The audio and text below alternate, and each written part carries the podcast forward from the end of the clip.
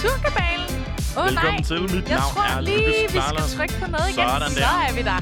Hej alle sammen, velkommen til. Det er jo blevet mandag. Det er det jo. Men Mandag har aldrig føles så godt. er det ikke dejligt at være tilbage i radioen, Nana? Og altså, Det er en mega skøn, skønt. En skøn eftermiddag, vi har foran os nu her. Ja, for søren. Altså, inden vi kommer alt for godt i gang, ikke, så bliver vi faktisk nødt til at starte med at være en lille smule øh, nationalistisk eller lidt stolte af vores eget land. Okay, Fordi her det er dag... jeg altid klar på. Er du altid klar på det? Om fuck, hvor dejligt, fordi altså her øh, i dag, der fandt vi ud af, at Danmark netop har fået en førsteplads. Yeah! Og det er jo her for tiden, så ved jeg ikke, om det er så godt udenbart at få førstepladser. Jeg ved jo blandt andet, at USA har fået en masse førstepladser. Det er jo så til gengæld for at være det sted, som sådan, hvor flest stadig bliver spritet med corona. Bare rolig, det er ikke den slags førsteplads, vi har fået. Vi har fået en af de mere positive. Vi er nemlig øh, verdens bedste til at digitalisere vores samfund. Okay. Ja, Hvem vælger det? jamen det gør FN. Nå. Hvert andet år så laver de en undersøgelse af 193 lande, og så rangerer de simpelthen, øh, hvor godt øh, landene har, rundt omkring i verden har været til øh, at omstille hele deres samfund digitalt. Ja. Og her der snakker vi altså især sådan mellem stat og borger. Okay. Så det vil sige, når vi snakker nem idé, når vi snakker Ja, borger.dk, Borger, det borgerservice. e-boks, alle de her ting. Lige præcis. Og der er vi det er altså... da meget dejligt. Der kan jeg fortælle dig, i 2016, der lå vi på 9. plads. Okay. Så de laver kun den her hvert andet år, Ja, ikke? ja. Så i 2018, Ja. så kom vi op og tog førstepladsen. Fra Så 9. til nu, første. vi har streaket? Så vi er simpelthen på en to års streak nu, for det er 2020. De har lavet undersøgelsen igen. Og endnu en gang, simpelthen for anden gang i træk, Ja. er vi på førstepladsen. Hey, hey, hey. Og det er jo altså noget, som de fryder sig lidt over inde i Digitaliseringsstyrelsen. Ja, det kan jeg da godt forstå. En styrelse, som da jeg første gang nævnte den for dig, du grinede lidt af. Du troede ikke på, at det rent faktisk var en ting, vi havde. Men Nej. det er jo fordi, at øh, der tit også er kritik af alle de her sådan IT-systemer, som man prøver at implementere. Mm. Øh, blandt andet har der jo været den her sundhedsportal, der har været meget kritiseret. Også øh, IT-skat, mm. inddrivelsessystemet, øh, har ikke gået helt som planlagt. Så derfor så er det jo rart, når det egentlig viser sig, at okay, det kan godt være, det går galt en gang imellem, men overordnet set. Det er rigtigt. Så der er lige nogle ting, vi godt kan nå at få ind. Det snakker vi om i sidste uge. Det Mhm. her med SIM-kortet. Hvorfor? Hvordan kan det være, at vi lever i 2020, og det ikke er blevet digitaliseret endnu?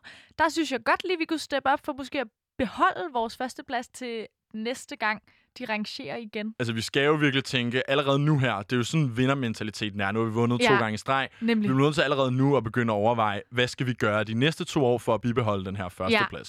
En enkelt ting, vi har snakket om, Nana, som vi var lidt ærgerlige over, var blevet digitaliseret, Ja. det er, øh, når man får sin kandidat fra et dansk universitet, Mm-hmm. jamen så er det faktisk sådan, man plejede at få et fysisk bevis på sin uddannelse, tilsendt med den gode gammeldags fysiske post. Ja, Det gør man ikke længere. Man får bare en besked i e-boks med det. og det er sgu lidt kedeligt, Og ikke? det synes, så det er også det her med, at vi skal være opmærksom på måske at prioritere, hvad ja. Er det, vi digitaliserer. Lad os vælge det vigtige, og så nogle af de her lidt mere sådan hyggelige traditioner. Ja. Lad os, uh, lad os egentlig bibeholde dem. Men skal vi ikke håbe, at det er derfor, de ansætter det, er det de skal sidde og finde ud af? Det tænker jeg også. Nana, hvor meget kender du egentlig til uh, undergrunds Amager hip-hop-scenen? ja, øh, jeg er jo nok ikke eksperten i hvert fald. En ting er undergrund, noget andet er Amager. Jeg tror sgu ikke, jeg kender så meget. Vil du teste mig nu? Jeg vil gerne teste ham. Det er fordi, uh, for et par år siden, der var der en uh, drenge hip-hop-gruppe fra Amager, som faktisk fik en del succes under navnet Anoflex. De lavede en single, der hed Din Gis, Hun er Min, som blev solgt til Casey, der lavede et remix af den. Okay, jamen den har jeg hørt. Og øh, derudover så øh, fakt- endte de faktisk med at få over 5 millioner afspilninger på deres Spotify. Okay. Og af de 5 millioner afspilninger, der så de ikke en eneste krone, fordi i rigtig rock and roll stil, da de stod inde i Ja, studiet og skulle ja, optage, ja. så smadrede de en pH-lampe. Og det har altså Nej! hapset hele Mulchausen. nej, nej. Ej, okay. Det, Det er var- lidt øvbøv bussemand. Det var desværre den succes, som gruppen nåede at opleve, inden de Nej! ligesom faldt fra hinanden. Nej! Men to af de tidligere...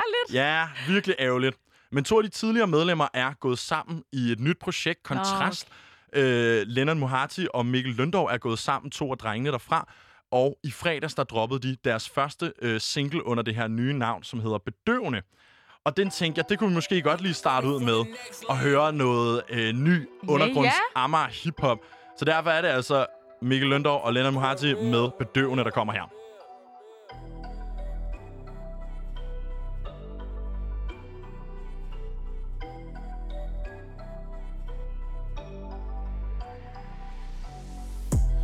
For intet kan beskrive, hvordan vi har det.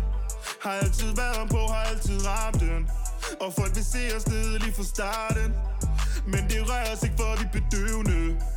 Vi bedøvende, bedøvende, ey. Og Østerbro, de ved, at vi bedøvende, ey. Vi bedøvende, bedøvende, ey. Og Nørrebro, de ved, at vi bedøvende, ey. siden jeg var helt lille Haft en beskidt mund, siden jeg var helt lille Været op og toppes, siden jeg var helt lille har pirkul i mig, de blev helt vilde Jeg er ikke den næste, nej, nej, jeg er den først Fuck at være den bedste, bro, jeg vil være den størst Kender til det game, tro mig, jeg har spillet længe. Aldrig været en sub, jeg er ligesom Messi på den bane, ja.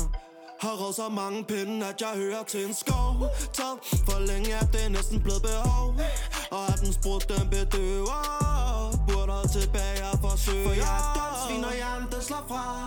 Det må være noget, jeg har fra min far. Har været bedøvende lige siden jeg var barn. Helt bedøvende lige siden jeg var barn, ja. For intet kan beskrive, hvordan vi har det har altid været på, har altid ramt den. Og folk vil se os nede lige fra starten. Men det rører os ikke, for vi bedøvende. Vi bedøvende, bedøvende, ey. Og Vesterbro, de ved, at vi bedøvende, ey. Vi bedøvende, bedøvende, ey. Og Indre By, de ved, at vi bedøvende, ey så baby, du bør komme med mig. Men kun hvis du tager alle dine veninder med dig.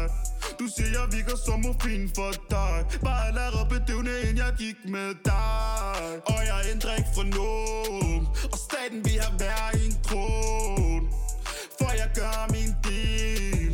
Til min mamma ser mig vind. For så længe jeg kan huske Har jeg hostet boosters lige så længe jeg kan huske Yeah Lige så længe jeg kan din gis været min lige så længe jeg kan huske Yeah Jeg har flexet siden jeg var lille Ay. Min mentalitet har altid været bedøvende yeah. For intet kan beskrive hvordan vi har det Har altid været om på, har altid ramt den Og folk vil se os nede lige fra starten Men det rører os ikke for vi bedøvende Vi bedøvende, bedøvende yeah. Og hele Amager ved godt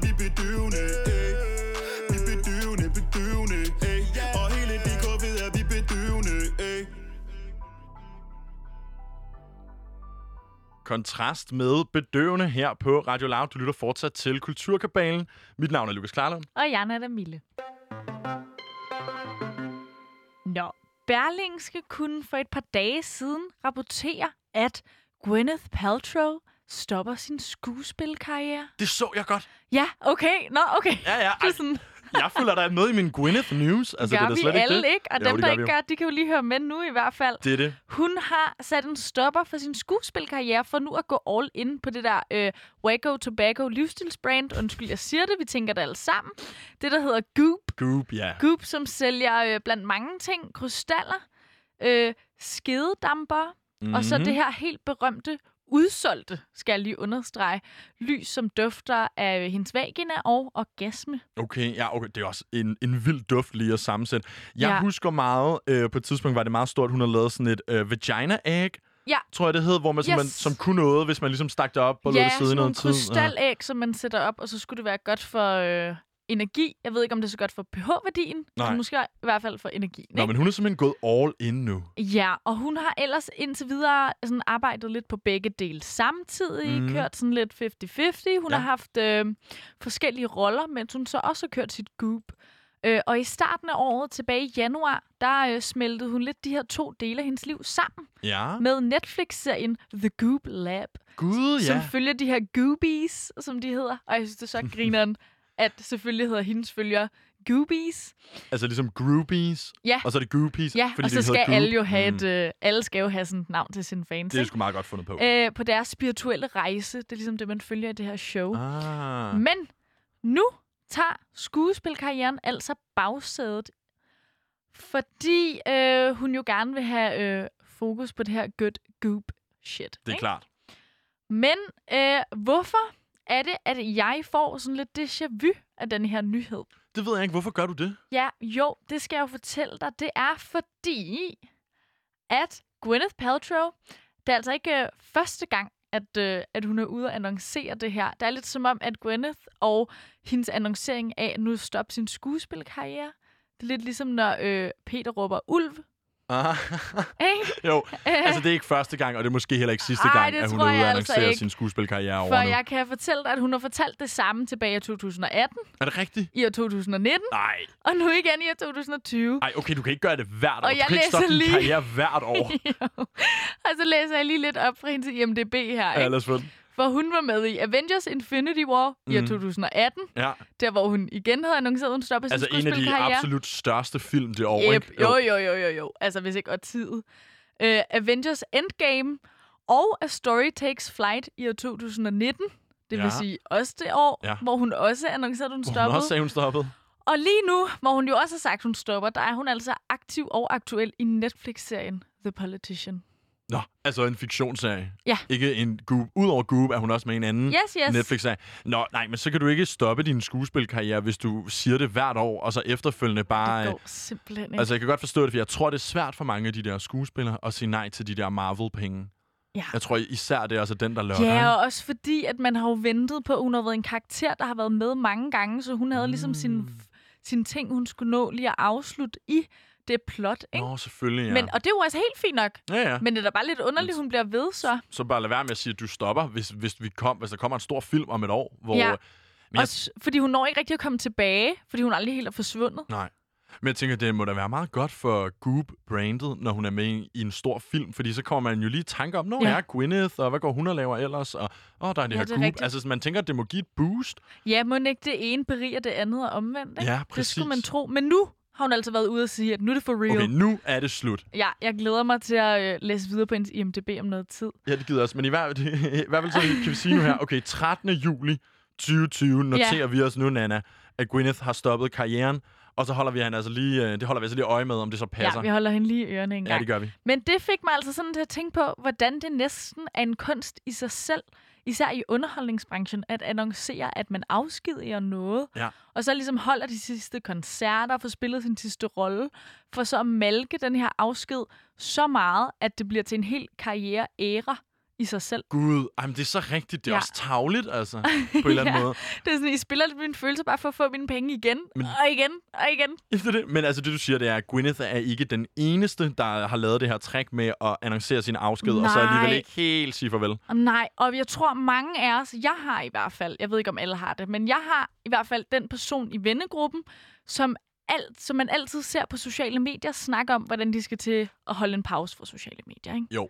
Der er altid den, der ligesom bliver ved med at snakke om den her social media pause, Ja, men det fylder bare så meget på ens feed, at man tænker, altså, så gå. så smut. Ikke? Ja, Lad være med at blive det. ved med at annoncere, du smutter, bare smut. Ja. Og øhm, jeg tror, at denne her person øh, i min vennegruppe for andre måske lidt er share. Okay, altså i, i celeb-versionen Ja. af den ven, som bliver ved med at sige, at jeg stopper på sociale medier, og så alligevel forbliver på. Ja. Der siger du, i celeb-versionen af at sige, at jeg er færdig med min karriere, og så alligevel fortsætte karrieren. Der er det simpelthen share, der er den person. Ja, det må jeg Hvorfor? sige. Hvordan kan det være? En af de første spørgsmål, der kommer op, når man googler Cher, det er seriøst, how many farewell tours has Cher done? ikke? Så det er ikke engang, fordi hun har været ude og lavet en Gwyneth, og lige været ude at sige det. Hun har annonceret de her turnéer. Nå, hun lever simpelthen hele farvel-turnéer. Ja. Ah. Turn- ja, hedder det ikke turnéer? Jo, jo. jo, jo. Hvor mange afskedskoncerter og turnéer hun har holdt. Og lad mig fortælle dig, Okay. det er mange. Er det det? I år 2002 påbegyndte hun sin The Farewell Tour. det, det er 18 Den år siden nu. jeg ved det. Jamen, det bliver værre. Okay. Det endte med at blive så populær, den her tur, at hun ligesom måtte forlænge den med 100 shows. Wow. Fordi der var så high demand, og den her afskedstur endte med at slå rekord for de fleste shows på en enkelt turné. Vil du høre, hvor mange der var? Ja. 325 shows. dude. Hold da op, mand. Nej, det er så mange, det slog rekord. Ej, jeg tør slet ikke tænke Guinness på, hvor mange... World Record, Cher har den. Ja, det er godt nok sindssygt. Jeg tør slet ikke tænke på, hvor mange kostymeskift det så er, fordi Nej, nej. hun er jo kendt for at have mange. Og hvor lang tid tager det? Ja. Vil du høre, hvor lang tid turen varede? Ej, må jeg tage et gæt her? Ja, ja. Sådan tre, måske fire år? Det var fra 2002 til 2005. Wow, tre år! Ja, Hold da op. det er altså for længe. Men man kan også sige, okay, helt ærligt, hun skal også lave 325 shows. Dem kan du ikke lave i streg. Man bliver nødt til at have en pause, ikke? Ja, ja, men det er jo også fair nok, men det er bare vildt at bruge så lang tid Tre år på en afskedstur. tre år på at sige farvel, ikke? Ja. Det er der, hvor sådan, Man skal bare fyre det kram, og så smutter man. Ja, du mener hurtigt øh, rive plasteret af såret. Jamen, det, det er ligesom... Ja, fordi det, alle kender det, ikke? Man, man siger ligesom farvel til sin ven, man giver et kram, og så finder man ud af, at man skal gå samme vej. Ja. Det er super akavet. Og tænk, hvis man så skal fortsætte med at gå samme vej i tre år. Men jeg vil sige det sådan her. Hvis, hvis det var Chers eneste afskudstur, så kan jeg godt acceptere, at den varede tre år. Men jeg kan lidt fornemme på dit toneleje, at det Ja. er det muligvis ikke. Nej, for efterfølgende, der lavede hun alligevel rigtig mange turnéer, og det endte jo med, at øh, det slet ikke satte hendes karriere på pause overhovedet. Ikke i nogen aspekter. Hun har også både spillet skuespil og sunget det hele. Ja. Og derfor så måtte de jo så også gå tilbage og omdøbe turnéen. Ja. Så det, der dengang hed The Farewell Tour, er nu blevet omdøbt i sådan The History Books. Altså, i set i retrospekt Ja. er den blevet omdøbt. Det vidste jeg slet ikke, man kunne. Nej, det vidste jeg heller ikke. Nu hedder den The Never Can Say Goodbye Tour. Som du siger, man ser altid klart i retrospektiv. Ja. Jeg skal lige også øh, hurtigt nå at vende en anden, som lidt har lavet samme stunt et par gange. Det er ja. den kære Ozzy Osbourne. Mm. Han havde jo sin No More Tours afskedsturné helt tilbage i øh, 92. Yes, yes, yes. Okay, okay, så vi har simpelthen været Det er 28 30 år år tilbage nu. Ja. Ja, øh, som få år efter blev opfulgt af Retirement Sucks turnéen. Okay, ej, men det er til gengæld fedt. Ja, det er meget grineren. Ja, den, de to første er acceptable at sige farvel, og så sådan der, ej, øh, Ikke alligevel. jeg keder mig, vi tager en tur til. Det kan jeg godt lide.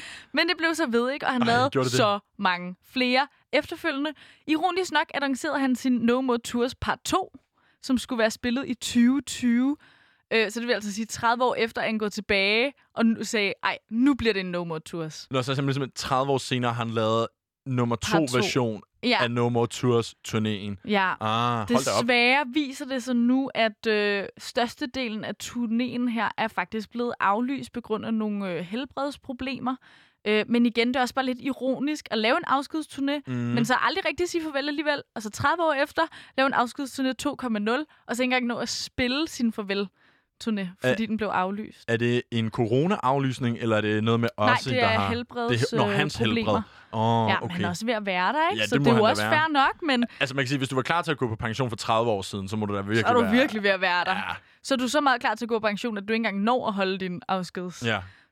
Men han har måske også haft nok afskedsturnéer nu. Altså. Ja, det kan godt være. Måske skal man bare øh, let it go. Ja. uden for meget fuss. Øhm, så jeg tror ikke, vi skal være synderligt bekymrede for aldrig nogensinde at se nogle af de her mennesker igen Vi kan være i sikre på, at, at Gwyneth hun kommer øh, tilbage i en film næste år også, Ja, det tænker jeg, og, ikke? afsk- og annoncerer sin afsked igen. Jeg vil i hvert fald ikke tage det for tungt. Øh, det er også derfor, at vi nu skal høre Sam Smith med Too Good at Goodbyes. You must think that I'm stupid. You must think that I'm a fool. You must think that I'm new to this. But I have seen this song before. I'm never gonna let you close to me, even though you mean the most to me. Cause every time I open up, it hurts. So I'm never gonna get too close to you, even when I mean the most to you. In case you go and leave me in the dirt. But every time you hurt me, the less that I cry. And every time you leave me, the quicker these tears dry. And every time you walk out, the less I love you. Baby, we don't stand a chance. It's sad, but it's true. I'm way too good at goodbye. I'm way too good at goodbye. I'm way too good at goodbye.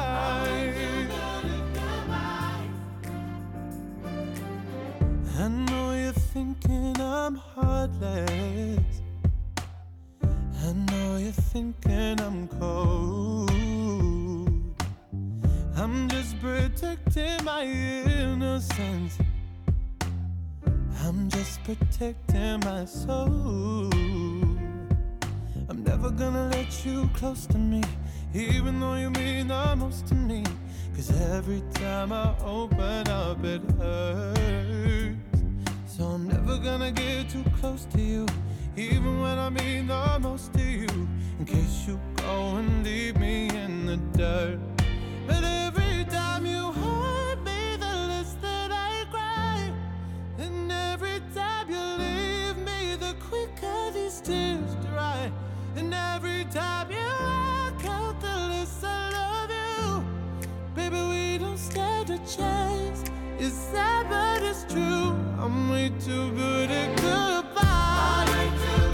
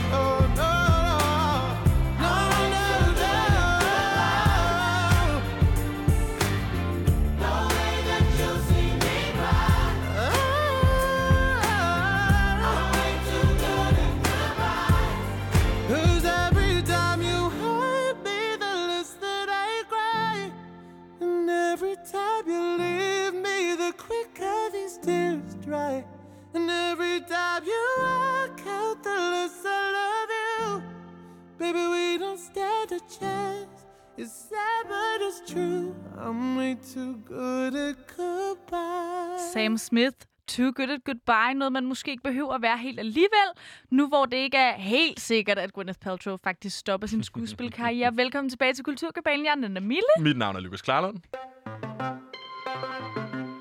Og Nana, jeg ved ikke, om du kan huske det, men øh, her i sidste uge, der fik vi jo sådan en af de der sådan lidt, åh, når en chef er på arbejde og kommer og stiller en en opgave, man er lidt i tvivl om, hvorvidt man egentlig selv synes, det er en god idé, men man tænker, nu, nu har jeg fået det at vide, så nu må jeg hellere udføre det. Åh oh, ja, det husker jeg for Her, tydeligt. her i sidste uge, der blev vi jo bedt om af vores chef at ringe til samtlige kulturordfører Ja. øh, i de danske partier for at få en kulturanbefaling. Og jeg ved ikke, om du kan huske det, men det gik jo rigtig, rigtig dårligt for mig. Ja. Jeg øh, ringede og ringede, øhm, og ingen tog den, undtagen Ulla Kok, som er øhm, kultur- og uddannelsesordfører for Veganerpartiet. ja, og skud ud til dem. Og Tak for at tage den. Tak for at tage den, og tak for kulturanbefaling om at tage i shelter og ud i naturen. Det er faktisk ikke det, vi skal snakke om nu, men i den proces, Nana, hvor jeg øh, fabrilsk ringer rundt til diverse folketingspartier, mm. der tænker jeg jo på et tidspunkt, okay, jeg tager sådan nogle lidt mere alternative partier. Og et af de partier, som jeg forsøgte at komme i kontakt med, det var Nihilistisk Folkeparti. Ja, for søren. Mm. Et øh, parti, som jo ligesom har øh, funderet hele deres politik og ideologi i øh, nihilisme. Altså her, hvor man ligesom tænker, altså for lige at sige det i grove træk, Ja. det hele kan være lige meget. Det er sådan lidt en Virkeligheden filosofisk ikke. retning, som mange synes kan være lidt, øh, lidt sørgelig. Ja. Ikke? Altså, jeg tænker jo, at det, at det kunne være sjovt at have fat i dem. Øh, så jeg ender ind på deres hjemmeside, nihilistisk-folkeparti.dk, og trykker lidt rundt for at prøve at se, om jeg kan finde et telefonnummer. Og lige pludselig, øh, da jeg trykker, så bliver jeg redirected. Kender du det, når den lige pludselig sådan en hjemmeside bare loader en over på en helt anden side? Ja. Det bliver jeg inde på Nihilistisk Folkeparti. Lige pludselig kommer jeg ind på noget, der hedder financetimes.pro, øhm, hvor der lige pludselig er den her øh, ekstrabladet artikel om, at Mads Mikkelsen har tjent helt vildt mange penge på bitcoin på det seneste. Okay. Og så tænker jeg, okay, hvad er det, der sker her? Så efter jeg går lidt i dybden, så finder jeg ud af, at Nihilistisk Folkepartis hjemmeside er simpelthen blevet hacket. Åh oh, nej! Ja, altså det er ikke så godt. Så det vil sige, hvis man går derind, og man lige trykker på et par forskellige, sådan, du ved, menuknapper eller links, Ja. så på et eller andet tidspunkt, uundgåeligvis, så bliver man altså redirected over til denne her sådan lidt øh, spøjse, eller skulle man måske sige meget sketchy Ja. øh, hjemmeside. Okay, ligner det lidt sådan en, hvor man ved, at jeg skal ikke klikke for meget, så får jeg en virus, eller kommer til at se porno, eller... Okay, men nu åbner jeg hjemmesiden her, og jeg er nemlig mm. Lidt bekymret, ikke? fordi det, de har gjort, det er, at de har taget Ekstrabladets logo og Åh, sat ja. op i toppen. Sådan, Det ligner sgu da sådan en ekstra blad. det ah! ligner virkelig en ekstrabladartikel, ikke? Umiddelbart, ikke? Men så ser man hurtigt, at sådan, Det, der und- der er nogle format formateringsproblemer, ikke? Det, det, jeg synes, der er lidt af et giveaway, det er, at det er sådan, okay, det er ekstrabladet, siger de, der skriver det her, ikke? Ja. Og så har vi det her øh, billede af Mads Mikkelsen fra øh, Godmorgen Danmark. Og det er Ja. meget tydeligt, der er TV2-logo og, og Godmorgen-logoet. øhm, så allerede her er man sådan, hmm, hvad sker der? Er Nå, men så står der Special Rapport. Okay. Mads Mikkelsens seneste investering forbløffer eksperter og skræmmer de store banker. Åh oh, nej. Og så tænker man, åh nej, kan det virkelig være rigtigt, at øh, Mads Mikkelsen simpelthen er i gang med at skræmme de store banker? Det korte og det lange er, nej, det er ikke rigtigt. Han har ikke tjent kassen på bitcoin. Det hele er bare sådan noget, man har gjort for i et forsøg på, at øh, vi skal tro på, at det her det er rigtigt. Så kan vi altså få lov til at gå ind selv og købe nogle bitcoins, Okay. hvis vi kunne være interesseret i det. Bitcoin, som er altså den her krypto valuta, som steg helt vildt meget i værdi tilbage i 2017-2018, ja. blev det jo virkelig sådan en, øh, Internetpenge. ja, en finansiel boble lige nøjagtigt. Øhm, nå, men i hvert fald... Øhm, Men vild hjemmeside, og det er simpelthen nu øh, altså jeg tænker, de, de, vi skal måske sige det til dem. Det er nemlig derfor, jeg har taget den med. Okay. Det er fordi, jeg har blevet ved med at prøve at ringe til Nihilistisk Folkeparti, både i fredags, da vi opdagede det her, og igen her til formiddag. Ja. Og der er bare ikke nogen af dem, hverken formand eller næstformand, der tager telefonen. Jeg ved ikke, om de er på sommerferie, eller fordi de er nihilister, så er de bare pisselig glade. Nej. Men for Søren, Nihilistisk Folkeparti, jeres hjemmeside er blevet hacket. Vi står her inden for Radio Loud og er klar med IT-support og hjælp, og hvad end. I vil have. Men I bliver altså simpelthen nødt til lige at tage telefonen. I sidste uge, Anna, der fortalte du jo om, hvordan Molslinjen var havnet i en lille shitstorm på Facebook. Ja. Fordi færgerne, der jo altså er gratis, hvis man er gående eller på cykel, øh, er meget proppet for tiden. For Ikke? proppet, vil nogen sige. Nogle vil sige for proppet. Vi fandt ud af, at de, cirka, de arbejder med 85% kapacitet mm. på trods af coronaen. Mm. Nå, men det var jo i sidste uge, og nu er vi jo nået til denne her uge. Og jamen, altså, nu er vi et helt andet sted, fordi øh, nu er det Knuttenborg Safari Park, der endte en shitstorm på deres Facebook-side. Okay. Øhm, gæsterne i Knuttenborg, både tirsdag og torsdag, Ja. øh, mener, at de så flere biler, end de så dyr. For jeg skulle til at sige, at jeg tænker, at Knuttenborg er der nogle af dem, der måtte stortrives lige nu. For hele præmissen er der meget det her med, at du bliver i bilen, og dyrene her det udenfor, og det virker rimelig coronavenligt. Det virker nemlig meget øh, coronavenligt, men øh, desværre så er det jo sådan, at det ikke kun er færgerne, som er gratis, men også mange af vores kulturinstitutioner, såsom for eksempel Ah. Zoologisk Have og Knuttenborg, de kører med halv pris Okay, hele sommeren, så der er så mange mennesker. så der er helt vildt mange mennesker. Hæft, det er Øhm, nederen at tage på Knuttenborg Safari. og så bare kun så biler, bare se bare holde i kø. Og det ledte jo selvfølgelig også til overskrifter på BT, som for eksempel Safari-gæster raser, Knuttenborg lover pengene tilbage. Det er altså noget af en shitstorm, når BT Okay, er men det var ude jo halv pris.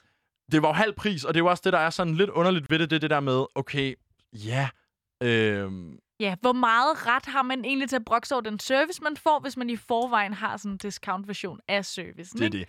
Men nu tænkte jeg, at vi kunne gøre vores lytter en service, hvis man nemlig sidder og tænker, okay, jeg skal måske til Knuttenborg her i løbet af den næste måneds Ja, tid. ja. Hvilken dag er så egentlig den bedste at besøge Knuttenborg på? Måske er der noget, der er bedre end noget andet. ja. Så jeg ringede ned til, øh, til Knuttenborg her tidligere i dag og fik fat i Camilla Haksgaard, og nu kan du lige høre, hvad hun havde at sige om det. Camilla, kan du ikke lige starte med at fortælle en gang, hvilken dag skal man tage ned og besøge Knuttenborg Parkers Fire på, hvis det skulle være?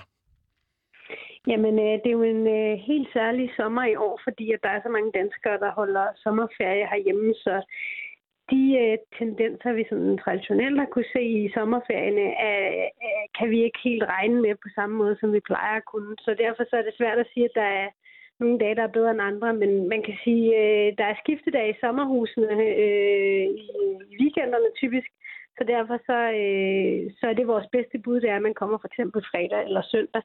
Og så er det bare rigtig vigtigt, øh, at man kommer i god tid. Øh, vi anbefaler, at man kommer allerede klokken 9. Vi er åbner nemlig en halv time tidligere, end vi plejer, klokken 9.30. En ting, jeg selv kan huske øh, fra da jeg var barn og elskede at komme i Knuttenborg, det var, øh, der var sådan nogle gravkøer, øh, som man selv kunne få lov til at betjene ude i en sandkasse. Eksisterer de egentlig stadig? Øh, nej, det gør de ikke, men vi har et kæmpe, kæmpe forlystelsesområde, som vi egentlig anbefaler, at man tager hen og bruger noget tid på. Vores bedste bud det er simpelthen, at man, man stiger ud af bilen, Hot take fra Knuttenborg Safari Park, at vi skal være der. Øh, at de simpelthen anbefaler nu at komme fredag og søndag. Ja, ikke? Det plejer jo lidt at være sådan noget med, at der skal man helst undgå det. De helt dage der, hvor alle har fri. Men fordi det er ferie, og alle lidt er fri, så, øh, så har øh, the tables have turned indeed. Det er lidt spøjst at høre, sådan, om hvilke dage er de bedste. Ja, fredag og søndag. Ja, det Der er skal- aldrig fredag Det og er søndag. aldrig weekenden, der er det Nej. bedste tidspunkt at tage noget sted hen Nej, på. hvis hun havde sagt lørdag, havde jeg da fået et breakdown. ja, det er det. Men, øh, men en anden ting, der også er lidt interessant, at hun anbefaler der, det er det her med faktisk at komme til at stige ud af bilerne. Ja. Øh, og tage i den forlystelsesdel, de ligesom også har, så man ikke kun kører rundt Ja. blandt dyrene, men måske også kommer ud og får lidt frisk luft og sådan noget. Det synes jeg egentlig er en meget god idé. Ja, jeg forstår stadig bare ikke helt problemstillingen for at være ærlig, fordi der er jo ikke færre dyr, og der er Nej. jo heller ikke nødvendigvis flere biler, Mm-mm, det er rigtigt. vel? Nej. Altså, rationen burde vel være den samme. Ja, men jeg tror simpelthen bare det der med, hvis man bare bliver overrendt af kø med det samme ude foran, Ja. og så de bare bliver ved og ved med at lukke folk ind, så er det altså det, der ja. skaber de her, bi, øh, de her lange bilkøer Ja, inde okay. i selve parken. I hvert fald, Nana, ikke? Ja. så kan man sige, hvis man ender med at tage i Knuttenborg i løbet af Mm, den næste mm. øh, måneds tid, så skal man i hvert fald bare være opmærksom på, at når man sidder der i køen, jamen, så kan man altså risikere, at man ender i tomgang. Og derfor synes jeg lige, vi skal tage den her. Tomgang, jeg rykker ikke Parkeringspladsen, den er stadig tom Så jeg henter en omgang og tømmer flasken For her på pladsen vil jeg falde om parkeringspladsen Men du blev sniblen i snibær Nu kan du ikke finde vej hjem Jeg raser mod himlen Råber af vrimmelen Kæmper mod dæmoner. Jeg vil have min ven igen Jeg vil have mig selv igen. Alene er jeg ingenting Gå ikke blidt i døden. Sammen kan vi snyde den. Ej. Vi to var som en, du var min. Bedste ven stærkere end sten. Men ligesom man kan springe et bjerg Kan sne på en vejr i fordærv Snoren den sprang, og vi var spændt for. Hårdt Prøvede på at stoppe dig, men du sejlede bort. Du kom på dybt vand, og jeg kom med. Du trak mig ned Alt føles som tomgang, jeg rykker ikke Parkeringspladsen, den er stadig tom Så jeg henter en omgang og tømmer flasken For her på pladsen vil jeg falde om. Jeg har røg på hjernen, når jeg ser dig ikke. Men alt jeg vil se har noget at gøre med dig. Så jeg venter stadig på parkeringspladsen Og håber på, du kommer denne vej.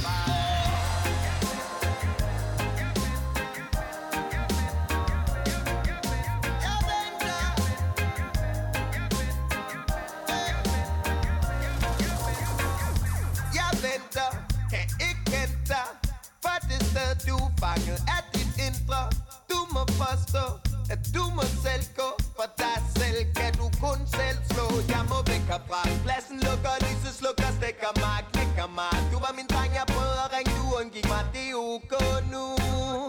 Jeg håber du er ok nu. Yeah. Vi to var som en, du var min Bedste ven stærkere end sten. Men ligesom man kan springe et bjerg Kan sne på en vejr i fordærv Snoren den sprang, og vi var spændt for hårdt. Prøvede på at stoppe dig, men du sejlede bort. Du kom på dybt vand, og jeg kom med. Du trak mig ned. Alt føles som tomgang, jeg rykker ikke. Parkeringspladsen, den er stadig tom Så jeg henter en omgang og tømmer flasken. For her på pladsen vil jeg falde om hjerne, når jeg ser dig ikke. Men alt jeg vil se har noget at gøre med dig. Så jeg venter stadig på parkeringspladsen Og håber på, du kommer denne vej. Alt føles som tomgang, jeg rykker ikke. Parkeringspladsen, den er stadig tom Så jeg henter en omgang og tømmer flasken. For her på pladsen vil jeg falde om. Jeg har røg på hjernen, når jeg ser dig ikke. Men alt jeg vil se har noget at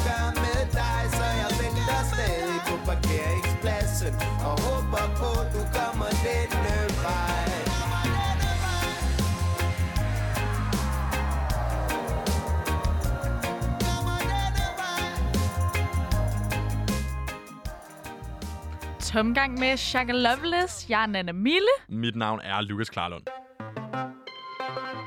Velkommen tilbage til Kulturkabalen. Det har jo været mandag, så jeg har lige nogle ting, jeg gerne vil indhente. Okay, altså fra sådan weekendens bagparti i virkeligheden, det er det, eller jeg hvad? tænker. Ja. Ja. Lige at lave sådan en hurtig quick-fire-runde af ting, der netop har været en ting på internettet over weekenden. Fedt. De dage, vi jo ikke har sendt. Fordi jeg er sådan en, altså hvis vi har en samtale, og du går ud for at tisse, Mm. selvom det kun tager dig 30 sekunder, så har jeg mindst tre ting, jeg øh, har nået at tænke på, mens du har været væk, som jeg gerne vil fortælle dig, når du kommer tilbage. Fedt nok. Ja, og nu har vi jo haft en meget lang tissepause. Den har været hele weekenden, så der er lige nogle ting, jeg skal nå at fortælle om, mens vi alle sammen har været væk. Ja. Hvis jeg siger cake, kage på engelsk, Jo, så tak. øh, det er faktisk det, som... Øh, det er den første ting, jeg fortæller om. Det er den nyeste meme, der har overtaget, især på Twitter Mm. i weekenden. Ja. Og man kan godt fornemme, at øh, de godt nok er begyndt at kede sig i karantæne derovre, fordi Jesus Christ, de vil gå for forstanden. Okay. Men jeg elsker det, ikke? Det er en af de her internetting, hvor man forstår det ikke. Altså, hvor siger, når du siger, at de er begyndt at kede sig derovre, hvor er vi så henne i verden? Jamen, så er det nok USA, jeg tænker Okay. på, ikke? Det er jo meget, sådan, i hvert fald på Twitter plejer det at være rimelig, jeg følger flest folk fra USA, Ja. og det er meget der, at sådan, de her trends ligesom Opstår. lige præcis. Øhm, det her nye, den her nye cake-ting, hvor man simpelthen spørger sig selv og spørger andre, er det her en kage? Det kommer øh, What? af en af Tasties virale madlavningsvideoer, her hvor øh, de har lavet kager, som skal efterligne hverdagsobjekter til perfektion. Ja. Og det har så affødt øh, endnu flere videoer, sådan nogle slags videoer, man får læst ind over på Facebook, uden at trykke ind på dem og se den uden lyd. Og det er sådan lidt en gættelejsagtig video, hvor der for eksempel ligger to hænder, eller to mangoer, eller to drikkeglas. Ja. Og så skal man nå at gætte, hvilken en der er, der er ægte, og hvad for en er lavet ud af kage, før at de ligesom fører ah. en sådan kniv ind i skuddet, og så lige pludselig begynder de bare at skære i ens hånd, men så er det faktisk en En kage. Ja. Okay, det er en sjov ting. Så altså Tasty, det her medie, som jo lever af at lave sådan nogle helt overdådige madvideoer til Facebook ja, og Instagram. Nemlig. Det er dem, der ligesom har haft den her startet trenden i virkeligheden med at lave sådan kager, som virkelig var sådan livstro kopier af almindelige hverdagsobjekter. Ja, Okay, og nu er det simpelthen blevet til sådan en hel ting, hvor det er sådan, er det en hånd, eller er det en kage? Og så skal man gætte Ja, det. Okay, sindssygt. ingen ved det. Er det en kage? Så meme er i virkeligheden en video, hvor man skal nå at gætte det inden, altså der kommer en hånd med en kniv på vej ned. Åh, oh, hvis bare det var så let, ikke? Okay. Først så kender man internettet igen. Det her, det var jo bare, hvad der startede det hele. Men Twitter har jo taget det her, is this a cake, Selvfølgelig. til Ja. øh, hjerte, og har fået kæmpe trust issues. Nå, De spørger nu alt og alle, is this a cake? Are you a cake? ja. Am I a cake? Vi kan ikke stole på noget længere, Nå, vel? så nu er det blevet sådan en trend, eller sådan det nye sådan trolling, er, ja, at man bare skriver til folk, format, ikke? er du en kage? Ja, lige Okay. præcis. Øh, der er en, som blandt andet har tweetet et billede fra første Saw-film. Den øh, makabre scene, hvor en mand øh, måske er sit eget ben af øh, for at komme fri fra fangeskab. Og der lyder teksten mig, der prøver at finde ud af, om jeg er en kage. Nej. jo, og øh, Voldsomt. deres øh, største spørgsmål, et af de helt store spørgsmål, der har Mm. været, det er, øh, om det her vilde år 2020 måske er en kage. Wow, er 2020 har du nogensinde overvejet det? Nej, det havde jeg slet ikke. Det blev det godt nok meta lige pludselig der, var. jeg når i hvert fald lige at tænke, om du er en kage. Jeg lover, jeg er ikke en kage. Okay. Det ved jeg bare. Jeg har bare prøvet at byde negle, og jeg ved, at det er bare Det er overhovedet rigtigt. ikke sukkersødt. Nej, altså. og det smager slet ikke lækkert. Det smager slet ikke lækkert. Nej, Så, så i hvert fald en øh, virkelig kedelig kage. det var en af de dumme lille ting, der er sket. Øh, ja. Og så har Aldi udkåret deres vinder af deres designkonkurrence. Okay, jeg vidste slet ikke, Den de vi haft. alle sammen har ventet spændt på. Altså, vi har alle sammen gået i måneder og tænkt, Spænding. det kan godt være, at der er en pandemi. Det kan godt være, at vi er på randen til et økonomisk kollaps. Men Ja. i det mindste har vi stadig Aldis designkonkurrence. I det mindste har vi stadig Aldis designkonkurrence. Okay, Åh, når, når jeg lige lægger ironien bag mig her, hvad er Aldis designkonkurrence? Ja, godt spørgsmål. Ja. For jeg, blev, jeg så bare, at de havde annonceret vinderen og sponsoreret opslaget med vinderen. Så det er virkelig sådan, som om det har fyldt noget, og ja, det er totalt gået over mig. Ja. Men, øh, men det lyder da fedt, at, øh, altså, at Aldi af alle mennesker har en designkonkurrence. Hvad er den gået ud på helt ja, præcist? øh, Aldi siger nemlig nej tak til engangsbæreposer, Ja. og ja tak til genanvendelige bæreposer. Ah, selvfølgelig. Det er jo også meget inde i tiden, meget moderne lige nu. Det er det, ja. og så er det måske også det, de har gået og brygget lidt på under corona. Så har der været tid til ligesom at sige, okay, vi skal finde ud af det. Vi kan lige så godt gøre det interaktivt. Ja. Det kan næsten være, at vi kan gøre det gratis faktisk, hvis vi ikke behøver at betale et, betale et designteam for at sidde og gøre det. Men vi Det kan rigtigt. få nogle af vores forbrugere til det. Det er jo faktisk meget smart. Ja, så øh, folk har ligesom kunne sende designidéer ind øh, til Aldis helt nye design til deres nye bæreposer. Nej, det skulle vi have vidst noget før, så vi kunne have deltaget, Nana. Ej, så, så skulle vi have lavet sådan en hidden message. Ja, Fordi man må nok ikke have andre brands på. Nej, det må du men nok ikke. hvis man kiggede på nogle bestemte steder, ville man kunne forstå, at det var kulturkabalen. ja, hvordan kunne vi laudificere det på en eller anden måde? Laudificeret. Nå, men okay, simpelthen ellers... Ej, nu fik jeg lige Nana til at hoste her. Undskyld. Nej, det er fordi, du er så grineren. Åh, Øh, de tre vinder, de får deres designtryk på Aldis bærepose der. Den er lavet af øh, genbrugsplast. Og så vinder de desuden også en indkøbsvogn fuld af lækre varer fra Aldi til en værdi Mm. af 5.000 kroner. sådan. Okay, men ikke en reel sådan en, en reel løn for at have designet nej, deres nye nej, nej, nej, nej. Og det er lidt nærigt, alt det. Altså, I får, så meget, øh, I får så meget gratis markedsføring ud af det her. Og det, så får I tænker. gratis designs, og så får man også fordi, okay, nu har I sparet et par hundredtusind på ikke at høre, hyre et designfirma eller et det andet konsulentbureau. Så måske kunne der lige falde en 5-10 klik af, som ikke var i alle de varer, men som var reelle kolde kontanter til dem, der har vundet. Oh my god, preach. Og man ser det bare så meget, især i den kreative branche, ikke? Man bliver ikke betalt ordentligt for sit arbejde. Det er jo gratis arbejdskraft. Det her er i hvert fald endnu et eksempel på det. Men jeg skal bare lige forstå, du siger, det var øh, det, var plast, det er stadig plastikposer, de er bare lavet af genanvendeligt plastik. Var det rigtigt forstået? Øh, ja, det tror jeg. Okay, så man kan altså stadig godt købe plastikposer i Aldi, hvis det er. Ja, ja, altså Ja. du kan stadig godt bære dem hjem, men, ja, men ja. Men nu med nyt design. Mm. Øh, de tre vindende designs, dem kan man lige gå ind og se på deres hjemmeside eventuelt, hvis man har lyst til at se, hvad jeg snakker om. Den ene, der er tre vinder faktisk. Det ene vinderdesign er lavet af en helt tredje klasse på øh, Holstebro Ej, fedt. Friskole. Ej, Ja. genialt. Det er ret cute. Ja. Øh, men så er også noget, at de har skulle dele den her indkøbsvogn med varer. Jamen, så, så er der lidt til klassefesten. Ja, det er rigtigt. Ja. Så er der Annie fra Viby. Tillykke, og Annie. Tine Marie fra Hillerød. Tillykke til Marie. Så øh, kæmpe skud ud. Det fik mig lidt til at tænke på den gang, man kunne sende sin tegning ind til TV2 Løje. Nå ja, Øh, altså tegne vejret, og så kunne man vinde chokolade. du kan stadig tage billeder af, af vejret eller skyerne eller sådan noget og sende ind til TV2 Lorry. Ah, men det er jo ikke det samme at tage et billede. Nej, det er det, det var det der med, at man skulle sidde og tegne en Ja. regnbue, og så kunne man vinde Og chokolade, det var altid, ikke? det var altid, øh, det var altid børnetegninger, og nu har jeg lagt mærke til på TV2 Lorry, at det er altid pensionister, der sender de der billeder ind, der ligesom har tid til det. Ja. Så de har ligesom ændret, øh, hvilken aldersdemografi de a- appellerer til med deres værnyheder. Nå, øv, jeg 180 troede grader. næsten lige, at, øh, at det var så de der pensionister, der skulle sidde og lade, som om de lavede en børnetegning, kunne- bare for at skabe systemet og få noget choko. Det er ellers en skide god idé. Det der kunne er, godt have været. Der er et forslag til TV2 Lorry lige der. Ja. Nå, men det var i hvert fald lige det, jeg gerne ville øh, have ud af mit system. Nu skulle du gerne være cut op på nogle af de her øh, lidt dumme små ting fra internettet, men som jeg alligevel lige synes skulle have måske ikke sin 5 minutter, men eller måske ikke 15 minutter, men nemlig 5 minutes Ja, og jeg, jeg synes faktisk, det er meget rart lige at give den 5 minutters berømthed. Mere, mere skal Aldi-posen heller ikke have. Men jeg vil dog også sige nu, der ligger ikke lige en Aldi ved siden af mig. Så Nej. det Nej. er ikke så tit, jeg handler der. Men jeg kan huske deres, sådan, deres klassiske posedesign. Og det er ret kedeligt. Det er ret grimt. Det, der er de, Ja, de halter lidt det er efter lidt taggy nu, Ja. ikke? Med alle de der farver, kontraster, der lidt kæmper om øjets opmærksomhed. Ja. Nyt, videre. videre næste. Ikke? Og det vil altså sige nu, Nana, at klokken den er jo faktisk uha, ikke så meget i 3, den er 12 i 3, og det vil faktisk sige, at det er tid til nogle kulturnyheder.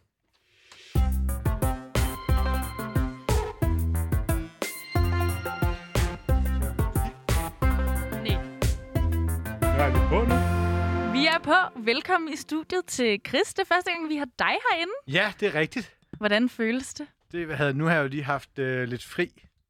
Du har haft en uge jeg- fri, ja. Jeg har haft en helt, helt uge fri, hvor jeg har malet og sådan noget. Så nu har jeg næsten glemt, hvor der er den her mikrofon, Ja, som... Chris forlod os jo lige i vores allermest kritiske øjeblik.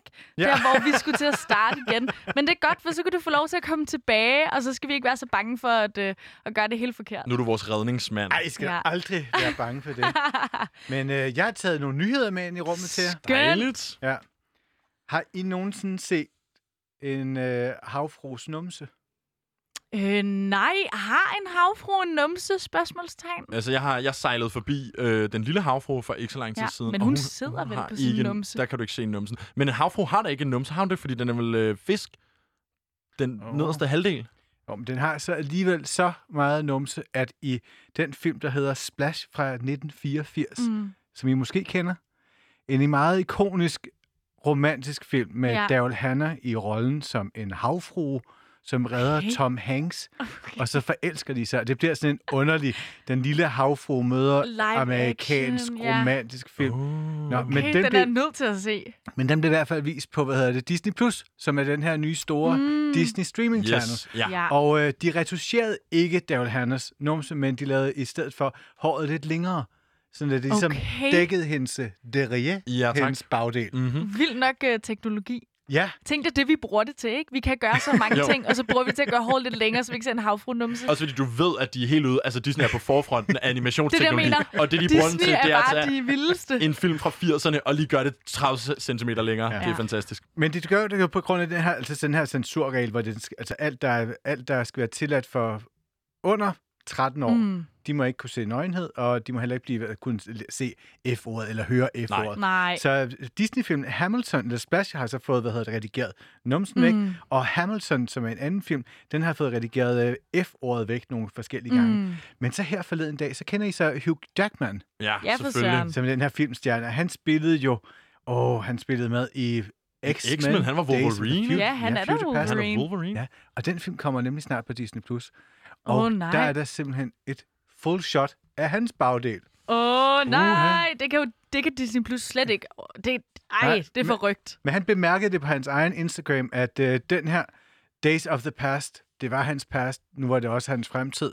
at hans bagdel kom til at ligge på Disney+. Plus. Mm. Og derudover, så var F-ordet heller ikke redigeret ud af den her film. Så nu kører der sådan en, øh, altså en samtale på sociale medier, som ja. handler om det her med, er det, altså er det et tegn på, at Disney Plus måske løsner lidt op for reglerne Mm. på de her nye streamingkanaler og viser lidt mere nøgenhed? Ja. Eller er det i virkeligheden endnu et udtryk for sexisme? At man må ikke se en Nå, kvindes Gud, det, er jeg har slet ikke tænkt det sådan, ja. Man må ikke se Daryl Hannahs bagdel, men man må gerne se en mands bagdel. Ja, også fordi, sådan som du beskriver den anden, lyder det også lidt som om, den anden altså også appellerede til de lidt ældre øh, publikum. I og med, det ikke... Ja, Altså, det var jeg så ikke den en der. børnefilm, vel? Var det det? Ej, det er ikke en børne børnefilm. Jeg tror ikke, det var, det var heller ikke, jeg vil heller ikke kalde det for en voksenfilm. Nej, Nej. okay, men X-Men er måske mere en... Øh... Det er jo også vel sådan et, øh, det rammer sikkert teenageårene X-Men Jamen, jeg prøver bare at sige, efter, de plejer ligesom, hvis de appellerer til de samme mennesker, så er det lidt underligt, at øh, der er forskelsbehandling. Men det er vel 100% Disney, der træffer den her beslutning, når det er Absolut. på internettet, så er der vel ikke noget, nogen form for regering eller noget, der er ind over den her Nej. censurering. Det er 100% bare, hvad end de synes. Det er det nemlig, og det er netop og det er det amerikanske filmsite og filmmagasin Variety, der Mm. bragte den her nyhed. Og de afslutter nyheden med, Disney Plus havde ingen kommentar. Og kender I Jada Pinkett Smith? Yes. Ja, for søren. Åh oh, Det nej, jeg ved godt, hvor det her bærer hen. Nej, Eller gør måske du ved, hvor det bærer hen, men ikke helt alligevel. Spændende. Fordi at det handler ikke kun om det her åbne ægteskab, okay. hun har sammen med Will Smith. okay. Som der længe har været rygter om i Hollywood, Ja. ikke? Som jo både har været, har der været rygter om det, men de har også været ekstremt åbne omkring ægteskabet. De har faktisk været sådan et ja. ægtepar, der jo har, faktisk har fortalt helt vildt meget Mm. mm. om, både om deres sexliv, om, Ja. om det her meget sådan åbne forhold, hvor de kalder det, at de, de er i en kærlighedsrelation. Mm. De vil være sammen for evigt, men de er også åbne for, at der sker alt muligt andet.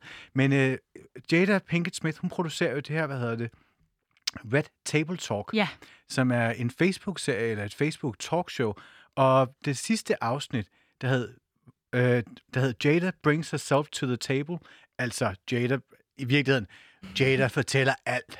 Ja. Oh. Jada sætter sig selv ved sit eget bord, ikke? Hun interviewer sig selv, eller hvad? Nej, hun sætter sig bare ned, og så fortæller hun alt. Okay, okay. Men det fik 15 millioner views. Ja, Wow. hvor, ja. På de første 24 timer, Ja. og det har dermed slået rekorden på Facebook i det mest, altså det mest sete Wow. Facebook live-program indtil nu. Men det, der så var sjovt, der var selvfølgelig to ting i det. Vi vender Mm. lige tilbage til eskapaderne. Men ved I, hvor lang tid man skal kigge på Mm. et Facebook? Ja, Ja. tre sekunder. Tre sekunder. Ja. Før Undskyld, det lige tæller at som en visning, der skal Ja. man altså... Det er ikke nok, at du bare lige uh, scroller hurtigt forbi en Facebook-video. Du skal have kigget på den i tre sekunder. Men, men jeg bliver bare nødt til at spørge jer, fordi mm, nu er jeg jo mm. mm. mega gammel, ikke? Mm. Mm. Men en, to, Ja, tre, er det virkelig... nej.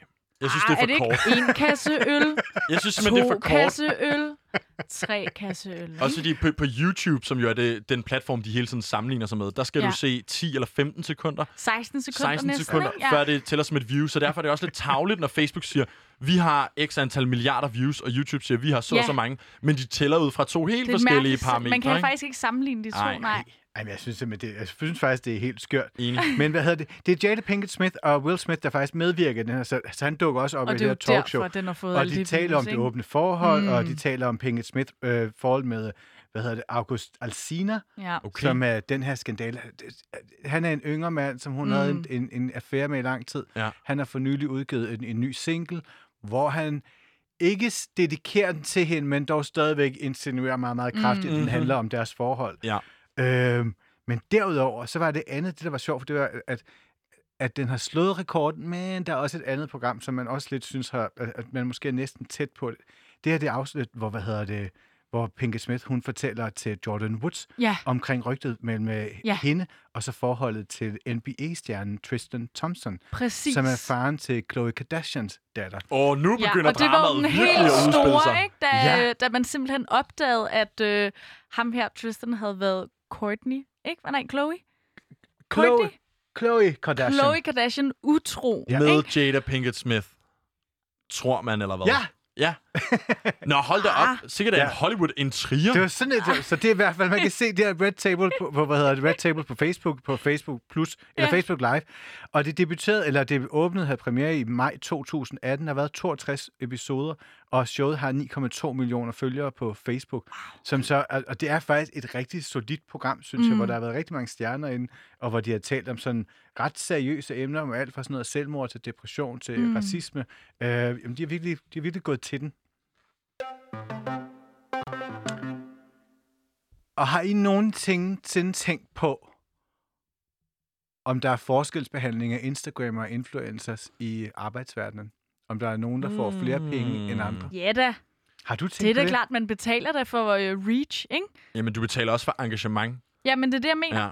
Hvor mange rækker du ud til? Og hvilken demografi rammer vedkommende. Ja. Det, det er svært. Der er jo mange parametre der, Ja. Mm. ja, når man skal reklamere hos en influencer. Men hvis man så kigger på diversitetsordet, Ja. og hele det, der er sket i Hollywood, hvor man Mm. har- ligesom har kigget, og begyndt at tale mere med det med, at der er, hvad hedder det, hvide stjerner, som Mm. tjener det, tre, eller hvide mænd, der tjener det firedobbelte af hvide kvinder, Mm. mm. der kan tiltrække lige så mange folk i biografen. Mm. og at sorte kvinder og sorte mænd, de jo så tjener ekstremt meget mindre. Den debat, den er nået frem til influencerverdenen nu. Nå. Og derfor så er der en britisk gruppe af modeinfluencer, som har startet The Creators Union, som skal være en stor, faktisk en form for fagforening, der vil kæmpe for, Nå. der vil kæmpe for diversitet. Ja. Og derudover, også på, i forhold til diversitet, så i forhold til kontrakter, Mm. altså få skabt bedre kontrakter, mm. øh, og så også noget som kunstneriske rettigheder. Ja. Ja. Fordi Men- det faktisk er en, en branche, der er så ny, ja, at de stadigvæk ikke rigtig har styr Og på, det er hvem der ejer også- rettighederne til hvad. det er da på tide, vil jeg sige. Det kommer ikke bag på mig, at vi er der nu, hvor det er så meget en branche, at vi også skal til at have sat nogle helt klare retningslinjer og spilleregler op. Ikke? For hvad gør man? Der har været sindssygt mange sager de sidste par år, synes jeg, i forhold til folk, der føler sig uret, uretfærdigt behandlet, og hvad, hvad i forhold til brand deals, og skal du mm. hashtag spawn, og Ja. alle de her ting. Jeg synes faktisk, det er på sin plads. Og især fordi, at uh, lige nu, eller 2020, to- 2022, der anslår man, at industrien den vil ramme en omsætning på svimlende 15 milliarder mm. Dollar. Ja, okay. Det er altså Hold omkring... Altså, det er- hvor meget er det? Det er, Det sådan noget omkring Det er 100 så meget. milliarder kroner. 100 milliarder Så kroner, meget. ikke? Mere eller mindre. Øh, og i USA alene har der, der er der blevet etableret 380 forskellige influencer marketingsbureauer i løbet af de sidste par år. Og, og derfor så er der altså den her gruppe, der er så gået ind og, og forsøger at kæmpe for, for de her ting. Mm. Simpelthen fordi, at influencerne hverken har, altså man har ikke arbejdet med faste kontrakter, Mm-mm. der er ikke nogen, der passer på dem, der er ikke nogen, der passer på rettighederne, Mm-mm. Og der er heller ikke nogen sådan gennemsigtighed i forhold til løn. Og Nej, og man lever jo også lidt altså dag til dag, øh, brand deal til brand deal, og jeg tror Præcis. måske, det er endnu vigtigere nu, i hvert fald for dem, influencerne selv, fordi vi lever i den her cancel culture, og man ved, fra den ene dag til den anden, så bliver man lige pludselig cancelled, og så kan de her øh, brand deals jo bare droppe dig simpelthen mm. på stedet, ikke? Men det virker også som om, at det er ligesom en del af en større tendens, vi er i gang med her, hvor mm. at øh, især den her influencer og sociale medier og reklamering derpå har lidt været det vilde vesten. Ja. Nogen har ladet være med overhovedet at skrive nogen form for, øh, at det er sponsoreret. Mm. Gør slet ikke opmærksom mm. på det, selvom det er, og sådan noget. Og så det her med overenskomster, og. Ja. er der egentlig en form for diskrimination? Så det virker som om, i løbet af de næste par år her, der kommer vi nok til at se, at der kommer klare retningslinjer på mange af de her ting. Mm. Kunne man håbe. Jo, og det er jo faktisk og det er netop det, det handler om, fordi det, er- dem, de har fundet, det er, altså, de siger bare dybest set, hvis man øh, samler sig, hvis mm. man taler sammen, så mm. finder man også ud af, hvem får hvad i forskellige, altså hvem får hvad i løn, Lige og præcis. hvem har hvilke rettigheder i forhold til de forskellige ting.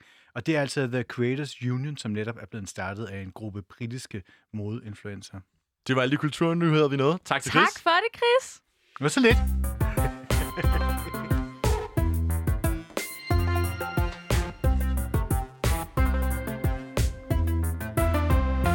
Således fik vi altså nogle kulturnyheder, og vi fandt jo også ud af i løbet af den her seneste time, Nana, hvad der er sket på de sociale medier, og hvordan det står til nede i Knuddenborg Safari Park. Nu er klokken 16, og vi skal have nogle nyheder.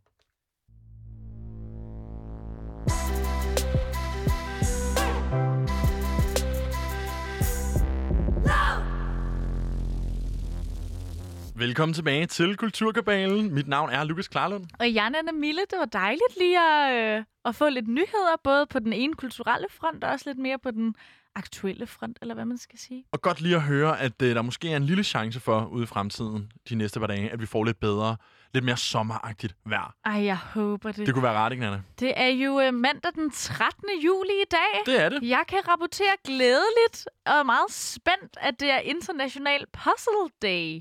Men international hvad for noget dag? Puzzle Day. Puzzle? Når jeg siger Nå. puzzle, så er der mange, der tænker, øh, det gjorde jeg også i hvert fald, puslespil. Ja.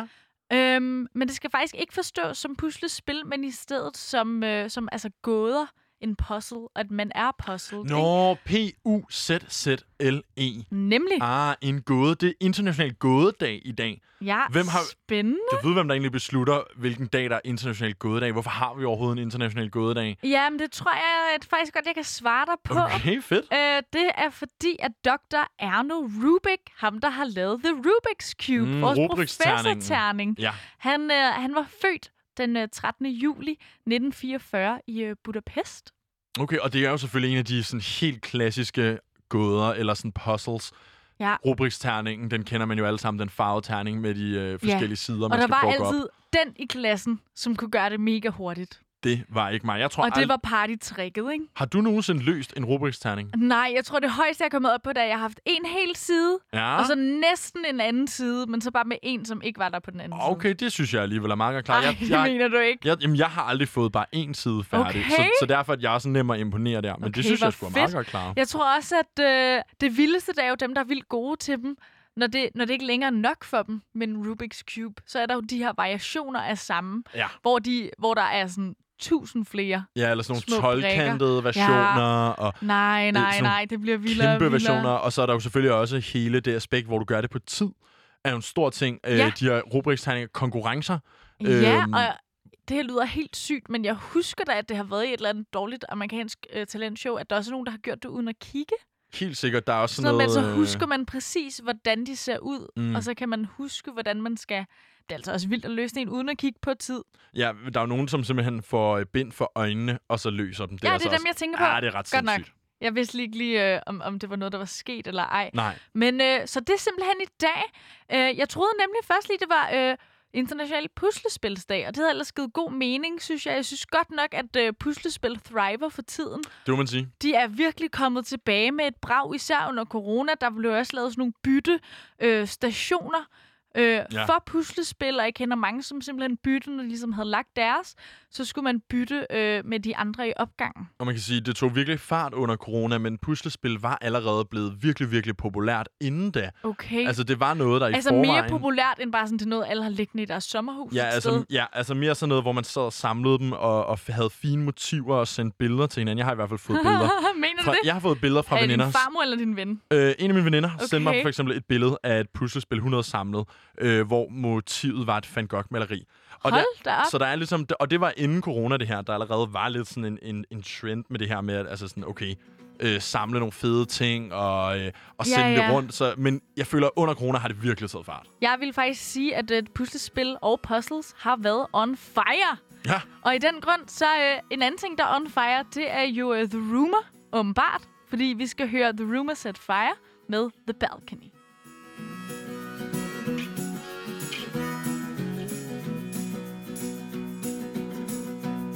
So your mouth tastes like sunshine, baby,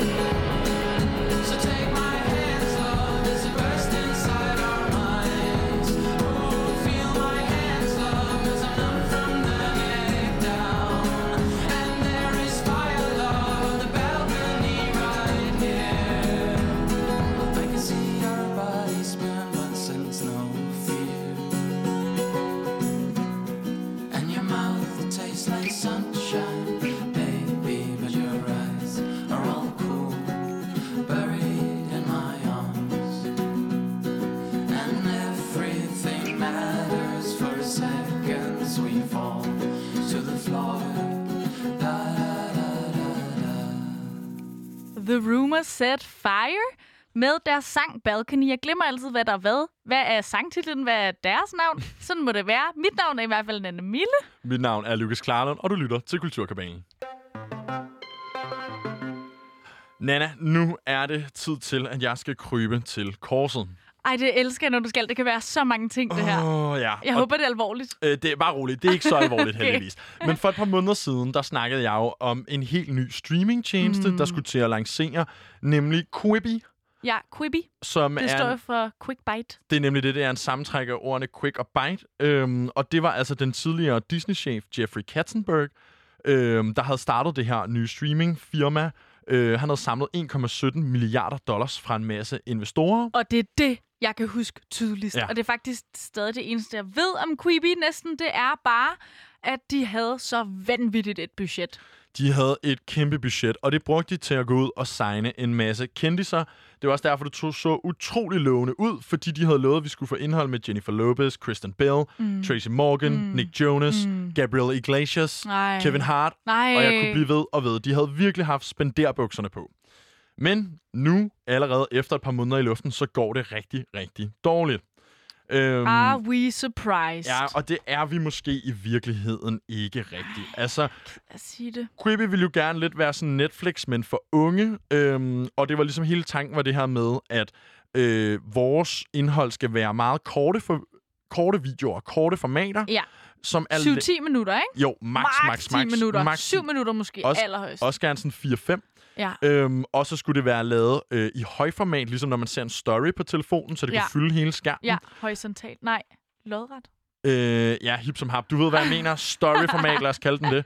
Øhm, så det var ligesom en måde at, at lave en Netflix, men hvor det hele var i storyformat, og det var at sige, at hvis de skulle producere en film, så ville, den, de, så ville de dele den op i sådan kapitler, Ja. sådan, så du kun så 5-7 minutter ad gang, og Ja, det samme ja. med, sådan, de havde planlagt en masse reality shows, mm. som også skulle deles op i sådan en masse små bidder. Mm. Nå, nu har de så været i gang i et par måneder, og de har tilbudt os en utrolig favorabel øh, prøveperiode, tre måneder gratis. Ja, hold da op. Desværre så er over 90% af dem, som har taget den her prøveperiode, de er faldet fra igen. Okay. Det vil Har, jeg, jeg kunne godt tænke mig at høre, altså, i, selvom det har været gratis, jeg har ikke set én ting derfra. Jeg har Nej. ikke engang set et klip derfra. Nej. Og det er sjovt, du siger det her med, at du ikke har set et klip derfra. Mm. Fordi en af de fejl, som Quibi måske også har begået, det er, at de har låst alle deres indhold til deres egen app. Ja, Og det vil det sige- skal man ikke gøre. Det vil sige, at de har måske egentlig produceret en masse fede ting, men der er ikke nogen af os, der har haft muligheden for at screenshot det, bare for at kunne lave et meme for eksempel af noget, eller lige poste et 10 sekunders klip af noget, Nej. vi synes var mega grineren. Og derfor er du så utrolig begrænset, hvor viralt man kan gå på for eksempel Facebook, Instagram eller Twitter. Det er klart.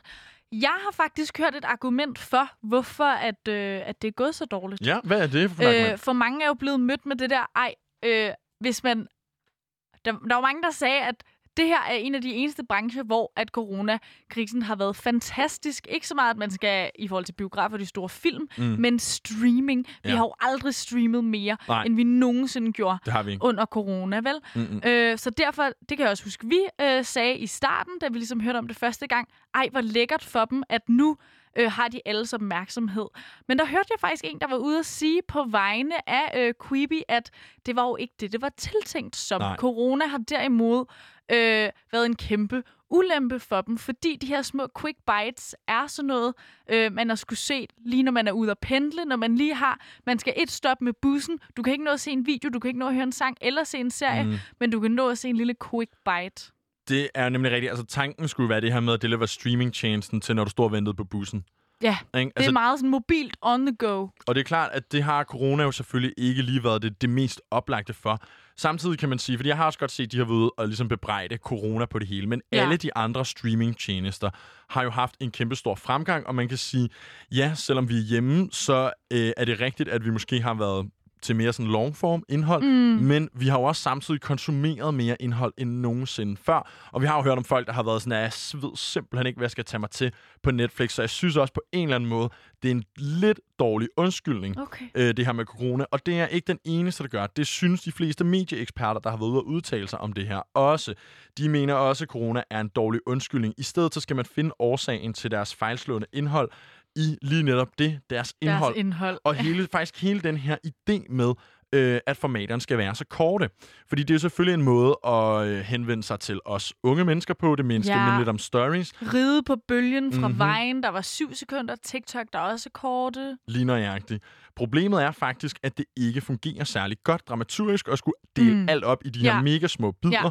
Øh, især når det alligevel er sådan klassiske streaming-tjenester, eller sådan ting, reality-serier og sådan noget. Ja, Det er jo ikke det, vi er vant til at se i 5 minutters format på stories. det er så rigtigt. Det er faktisk det, har jeg ikke tænkt på før. Men det er Øhm. rigtigt. Jeg tror, det er clashet imellem de to genrer. Derudover så er det også lidt måske sådan noget, gamle mennesker vil antage, at unge mennesker kun har, kan se korte formater og har en lav koncentrationsevne, så derfor må vi hellere lave noget, der er mega kort. Ja. Øh, og det her med, at vi skal have en hel app til at se ting, som øh, er korte, når vi lige står og venter på bussen eller er i gang med at pendle. Mm. Det er også lidt latterligt, fordi de glemmer lidt, at vi har noget, der hedder en pauseknap. Og det tænkte jeg også. Det er da tit, hvis jeg har været vildt investeret i det, det jeg er i gang med at se på Netflix, og jeg Mm. ved, nu skal jeg også sidde i bussen. Godt. Jeg har jo både en app, og det er jo, det er jo alt sammen connected, så der for, fortsætter jeg jo bare, hvor jeg slap. Ja, lige præcis, ikke? Og øh, det er rigtigt. Du, du er enig. Du kan se argumentet for dig her, Nana, det kan jeg jeg virkelig, jeg forstår ikke, hvorfor de ikke selv har kunne. så synes jeg bare, vi skal lukke ned her og sige, hvis man sidder derude og tænker, og jeg skal lige nå at tjekke, om det der Quibi var noget for mig. Det er altså med at gøre det nu her, for der er ikke lang tid tilbage.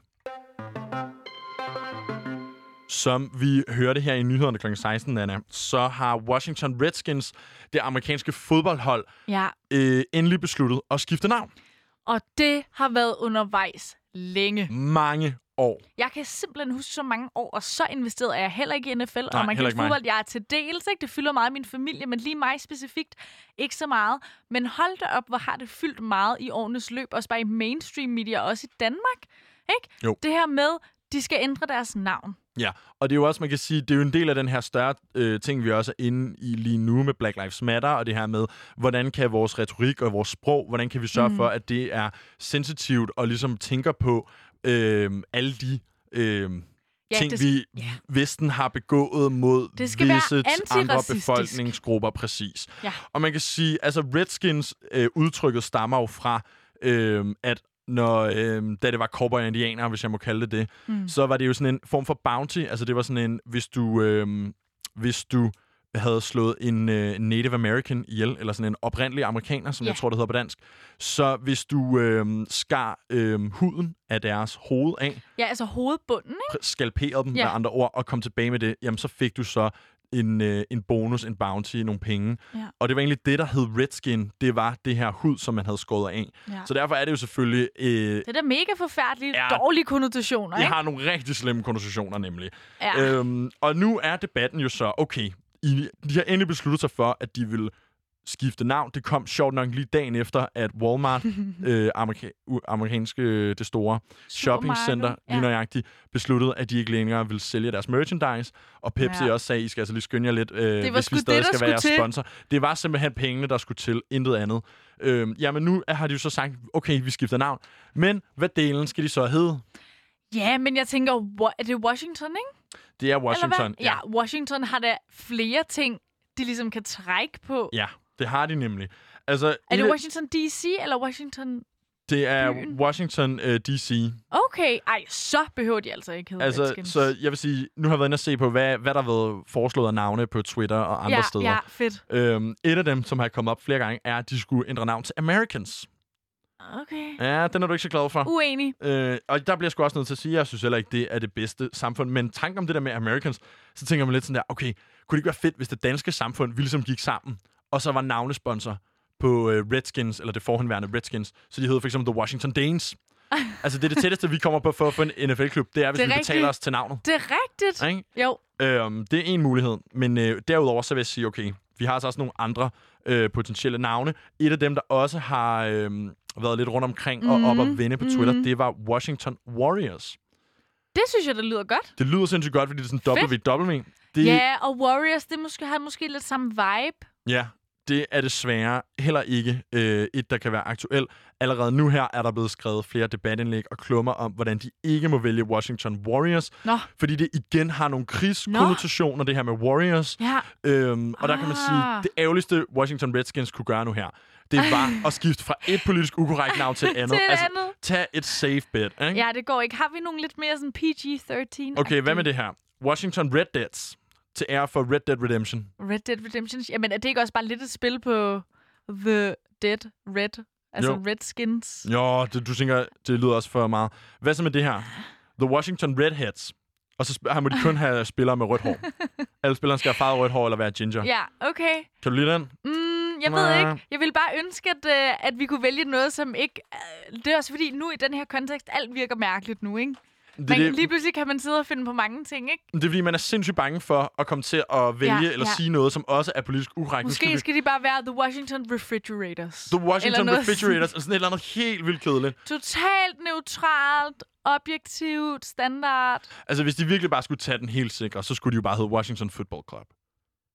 Så ville der slet ikke være øh, nogen bekymringer, vel? Men nej, hvor er det også tamt. Men jeg kunne altså, altså jeg ved ikke hvorfor, men jeg kunne godt tænke mig, at de fortsatte lidt i den her sådan red mm, den, den del mm. behøver de jo ikke. Det er klart, de er nødt til at cut skins ud. Ja, ja. Men jeg tænker, hvad med Washington Red Wine? Uh. Ikke? Fordi så kunne deres øh, titelsang kunne være Red Red Wine med UB40, som jo er øh, et, øh, hvad skal man sige, et interracial reggae band.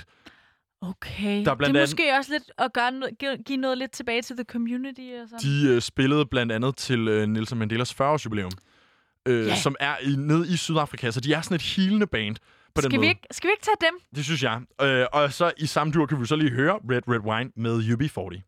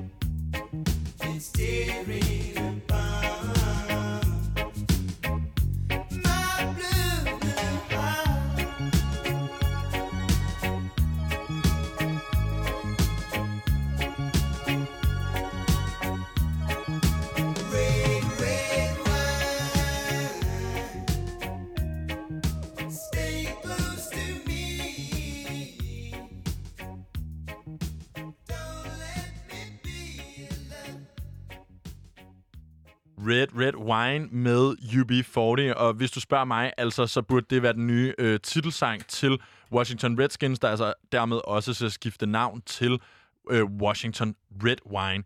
Du lytter fortsat til Kulturkabalen. Mit navn er Lukas Klarlund. Jeg er Nana Mille. Vi har jo tit og ofte i, øh, i vores program her, Kulturkabalen, lavet vores DBA deep dives, Lukas. Og Det er det er, jo der, hvor vi dykker lidt ned øh, og ser, hvad er det for nogle, nogle gange lidt underlige ting, der er øh, til salg på den blå avis. Men man kan virkelig finde nogle guldklumper inde på DBA, hvis man bare dykker langt nok ned. Ja, det kan man ikke. Vi, altså normalt, når man Google-searcher noget, så føler jeg, at man vil ikke længere væk end side 2. Nej. Der, der, får, der Wow. finder man ikke sit resultat. Jeg vil sige, det sådan her, det er sjældent, jeg overhovedet bevæger mig Jeg om på, på søgeresultat 2. ja, 3, jeg, ved slet ikke, hvad der sker. Den Nej, kunne gå i jeg sort skærm der. været Jeg vil ikke vide, hvad der sker Jeg på side 3 af Google. Nej. Nej, så det var, men her der er det faktisk det omvendte. Hvis man gerne vil ned og grave og finde de lidt underlige sider af internettet, Ja. der skal man starte bagfra. Mm. Ja, så har vi jo også set lidt på Wish. Mærkelig, mærkelig markedsplads Wish. Wish, hvor alt er sådan noget Kina-crap. Det tager seks uger, før det kommer. og det er det da. Ja, og sådan det er nogle sådan noget underlige ting noget. som tunger og eyeballs og alt muligt mærkeligt. Meget spøjs ting, Også lidt der. på Amazons øh, varekatalog. Men vi har aldrig helt været inde og runde Etsy. Nej, Kender du Etsy, Lukas? altså kun per navn. Det er noget med... Ej, jeg skal sgu nok lige have det forklaret alligevel. Det er noget med noget håndarbejde. Ja, ja, ja. Øhm, Etsy, det er ligesom Amazon og DBA, hvis de fik sådan et love child. Hvis Okay. de fik et barn. Voldsomt. For her, der bliver ting solgt typisk øh, fra ny, men til gengæld er de fleste af tingene håndlavet. Ah. Så det er ligesom her, man skal gå ind, hvis man gerne vil købe noget håndværk eller noget håndarbejde. Ting, som der er lidt for svære til at øh, lave selv fra Pinterest, ikke? Altså, det er ligesom, det er ikke fordi, man køber brugte ting på den her måde, men det er mere, at der sidder mange af os hjemme ude i stuerne og måske strikker eller syr ja. eller laver det ene eller det Nemlig. andet, øh, som er sådan et håndværksarbejde, som man gerne vil sælge.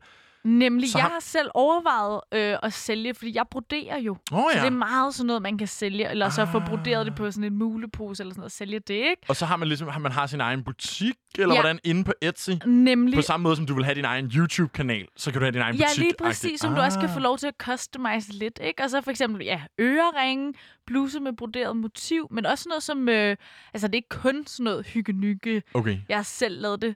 Øh, vibes. Det er også sådan computer sleeves og telefoncovers og sådan noget. Og Ah, fordi okay. at det ikke er store firmaer, der sælger derinde, men mm. det er Mm. sådan små indie shops og privatpersoner, Ja. så det er rimelig nemt at kunne customize sine ting. Oh, det er meget fedt, så det er ja. meget sådan noget med, hvis du skal ind og få noget helt specielt lavet og sådan noget.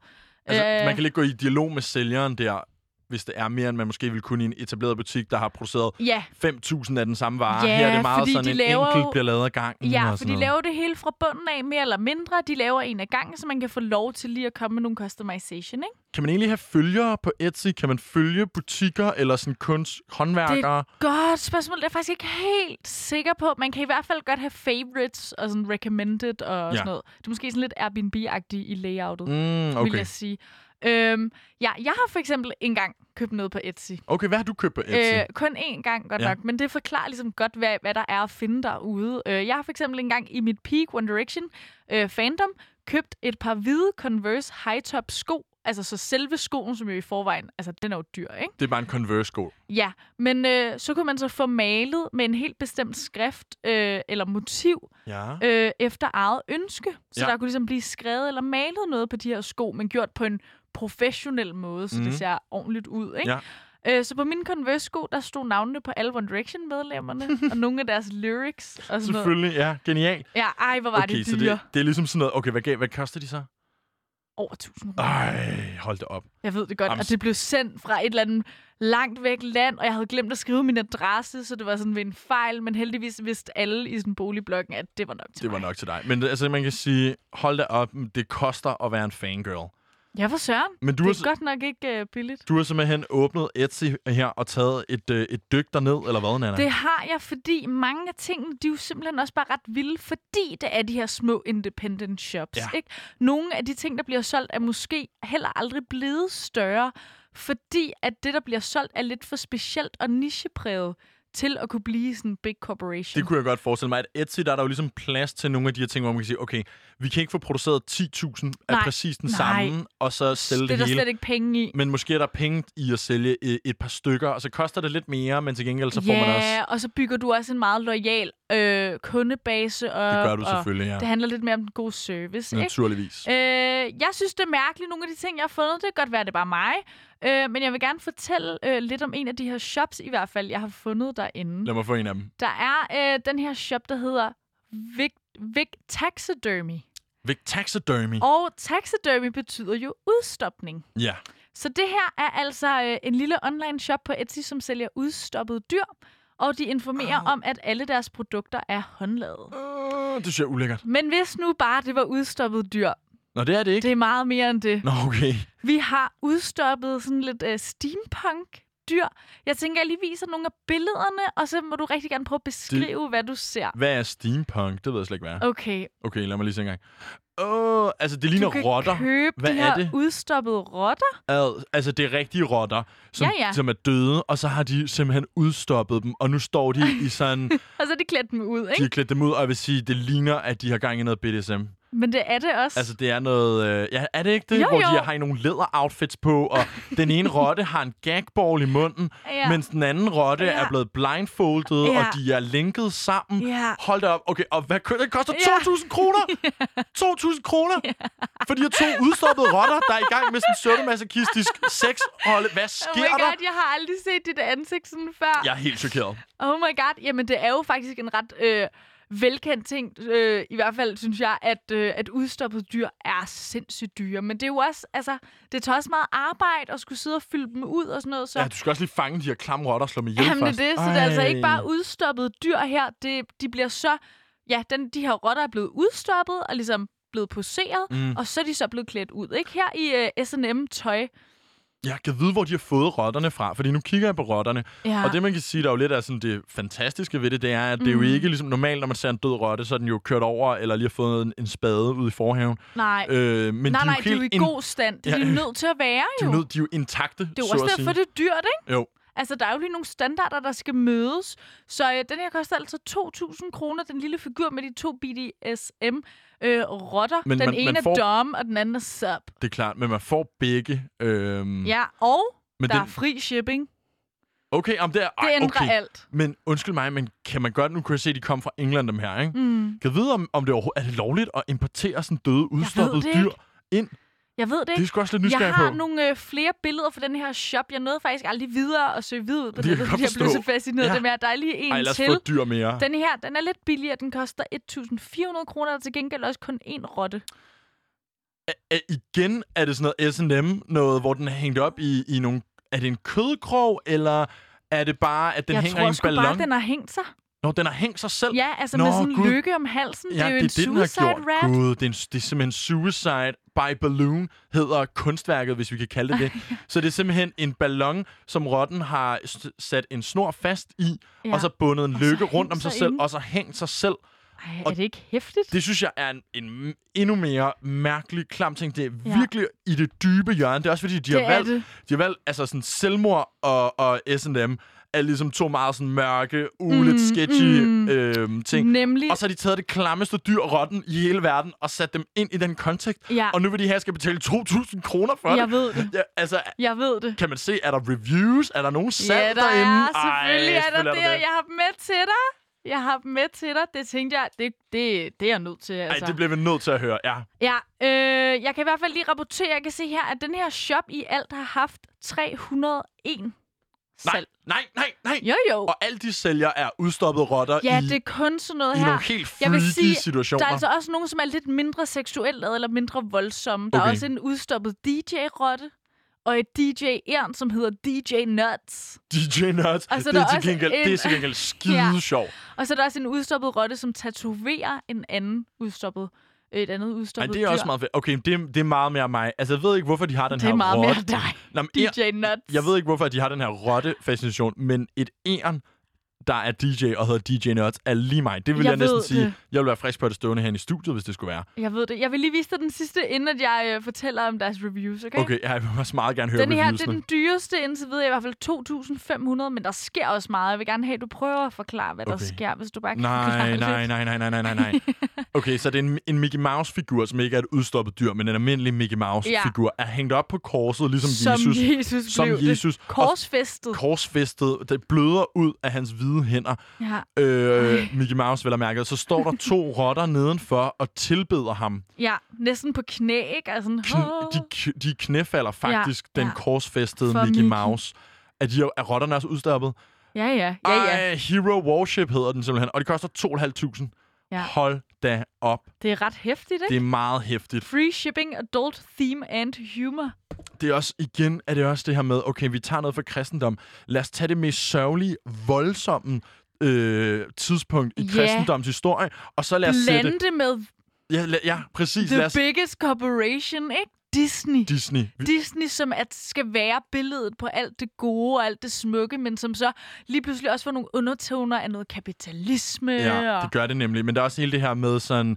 Øh, Mickey Mouse, der også bare på en eller anden måde er Ja. symbol på barndom og Ja. barndomsglæde. Ja. Lad os korsfeste det, og så have de her rotter til at stå og tilbede ham. Det er godt nok spøjs ting. Ja, det, er, det. det er altså lidt en freaky person, der kommer på de her kunstværker. Det er det. Øh, men lad os så høre lidt om dem, der har købt de her ting. Ja, hvad de synes her de? Er man tilfreds? 301 mennesker, der har købt Er det. man tilfreds, når man har brugt 2.500 på en, øh, en korsfæstet Mickey Mouse? Den her shop har fuldstændig bravne reviews. Er det Jeg rigtigt? mener det. Nej, hvor De det har skørt, det næsten her. 5 ud af 5. Jeg tror aldrig, jeg har set en Etsy-shop Hvad med foregår så der? god anmeldelser. Uh. I sektionen med anmeldelser af produkterne, der er folk seriøst elvilde. Og de er vildt tilfredse både med leveringstiden, produktet, servicen. Mm. Alt er bare mm, mm, mm. Hvad good foregår der? communication. Hvad foregår der? Det ved jeg ikke, det er så fedt. Øhm, de alle sammen finder også på navne til de her udstoppede dyr, de får hjem, Okay. og deler dem ligesom, så man sådan Nå. bliver lidt mere personligt investeret. Jeg Nå, har for de eksempel, navngiver deres udstoppede rotter. ja, jeg har for eksempel læst om en, som kaldte sin S&M Bondage Fetish rotte for sushi. Og jeg er sådan, oh my god, vi har endelig fået sushi hjem. Hun står så pænt på sin hylde. Åh, oh, det er mærkeligt. Fordi en ting Det er er, mærkeligt. en ting er altså de her personer, og vi prøver virkelig her i Kulturkabalen ikke at være for dømmende, Ja, Nana. men det gør da ikke noget, det er Men- mærkeligt. Men, men sådan, okay, en ting er de her personerne, som laver det her, som sidder og finder på de her udstopperotterne. Okay, fair nok, dem har man ligesom forstået. Ja, de, ja. Det er en type. Det er sådan artsy. Men hvem er de her 300 mennesker, der synes, det er så fedt, at de skal have dem Det skal hjem stå og stå? derhjemme. Også bare det sidste dyr, jeg skulle have udstoppet stående derhjemme, det Ja, var så bare rotte. rotten. Men er jeg det føler lidt, det er en dyr. del af det. Jamen, det er det jo Ikke? selvfølgelig. Ja, ja, men man må jo godt sige noget mærkeligt, uden at det er dårligt. Det er da bare lidt mærkeligt, det er da grineren. Altså, det er grineren. Det er I, det. øh, I en af anmeldelserne, der er der skrevet, I couldn't be more pleased. This is a gift for my wife, and she is going to love it. Men mange af dem er altså ved at være udsolgt, så man skal skynde sig. Det var øh, inde på etsy.com. Søge på Vic Taxidermy, hvis man for eksempel også selv står og mangler en gave mm. til sin kone. Mm, ja, det er en god gave, det der. Det er det den grad. Her er det vin til Rom af Barcelona.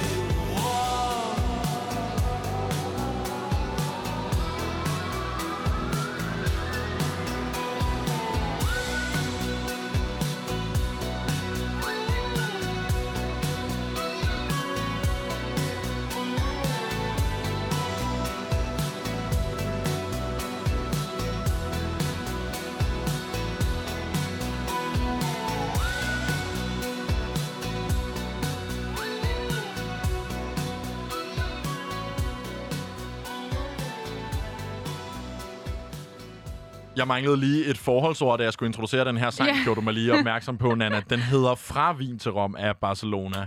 Mit navn er Lukas Klarlund. Jeg er Nana Mille. Velkommen tilbage til Kulturkabalen. Nana, i uh, slutningen af sidste uge, der snakkede vi jo om det her med, at færgerne var gratis for alle, der var gående eller på cykel. Ja. Og i dag har vi jo lige snakket om det her med, at øhm, der er halv pris på Zoologisk Have, Knuttenborg og en masse andre øh, sommeraktiviteter ude Ja. i det danske land. Det er dejligt. Og jeg kom jo til lidt sådan sporalsk at smide ud i sidste uge i radioen. Hvem delen betaler egentlig gildet Ja. for de her ting? Hvem betaler for, at øh, vi, kan, vi kan være gratis med færgen? Lige nøjagtigt. Og vi stod ikke lige og havde øhm, svaret på stående fod. Men jeg har lige hurtigt været inde og google, og det er selvfølgelig en af de mange økonomiske hjælpepakker, vi har fået af regeringen. Det her hedder en sommerpakke. Mm. Øh, og det er altså her, der er allokeret penge til både gratis færgetransport og til alle de her kulturtilbud, som altså står til halv pris lige nu. Mm. Det er da dejligt. Jeg har i hvert fald udnyttet en hel del, og har tænkt mig at udnytte det endnu mere. Og hvis du er en nystartet kunstner, og det Ja. er der jo mange af os, eller nu siger jeg også, som om det er mig, det er ikke mig, det skid, jeg var. Jeg skal lige til at sige, hvad? Men der er jo mange unge mennesker, som øh, hvert år ligesom begiver sig ud på en kunstnerisk rejse, enten at man er en musiker, scenekunstner, Ja, ja. maler, hvad ved jeg. Ja, så er det selvfølgelig lidt besværligt det her med, hvis man lige har lanceret sin øh, kunstneriske karriere mm. i øh, sidste år, eller måske allerede i 2020, og så ramte corona bare, og måske har dræbt alting. Ja, og især fordi det er jo svært nok i forvejen. Ikke? Jeg forestiller mig, at der sidder de her unge mennesker, der endelig har prøvet at få overtalt sine forældre til at have det okay med det. Ja. Det er ikke bare en fase. Jeg skal nok en dag søge ind på en videregående uddannelse, men jeg er nødt til at give musikken, eller hvad nu det end er, et skud. Ikke? Det er jo svært nok i forvejen at tage det her spring, og så har man gjort det, Mm-hmm. og hov, Præcis. så var der corona. Hov, så blev man bare slået helt i jorden Ja. af coronaen. Nu er der en lille smule sommerhåb for unge, nyetablerede kunstnere, Ja. så hvis, hvis man identificerer sig som sådan en, så skal man altså lige spidse ører i et øjeblik. Okay. Fordi øhm, Slots- og Kulturstyrelsen, de har lavet en pulje til kunstneriske sommeraktiviteter i Danmark. Kun for nyetablerede kunstnere.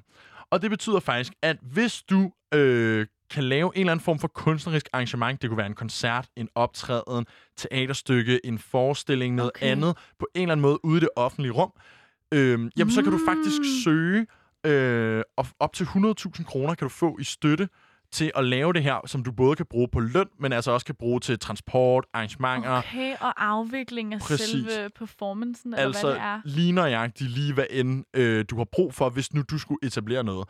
Der er Ja. næsten ikke nogen krav for at søge den her pulje. Nej, Det eneste er, at, øh, at det skal være... Du må ikke have tjent øh, 100.000 kroner på kunstnerisk aktivitet de seneste tre år. Okay, og det er sådan, man definerer i hvert fald, hvornår man, ikke nødvendigvis er kunstner, det vil jeg også gerne lige hurtigt høre om, men mm. Hvordan definerer man, at man er sådan struggling artist, Præcis. ikke? Altså, hvordan er du en nystartet kunstner? Ja, Det er du, hvis du har tjent mindre end 100.000 de seneste tre år. okay. Og nu til mit næste spørgsmål. Mm. Hvordan definerer vi en kunstner? Hvad skal der til? Hvad er kunst, og hvad ikke? Og hvornår har man lov til at, øh, at søge om denne her? Sindssygt godt spørgsmål. Så først og fremmest, det er alt fra private personer til virksomheder, offentlige institutioner og foreninger, der kan okay. søge det. Øh, men de kunstneriske aktiviteter, det skal... Der er faktisk ikke særlig mange krav, men der er det her. Der skal være offentlig adgang, Ja, og så skal det være scenekunst. Okay. Og det er jo ret bredt. Altså, det jo så både være koncerter, det kan være optrædener, det kan være en teaterforestilling, det kunne være spoken Ja. word, det kunne være slam poetry.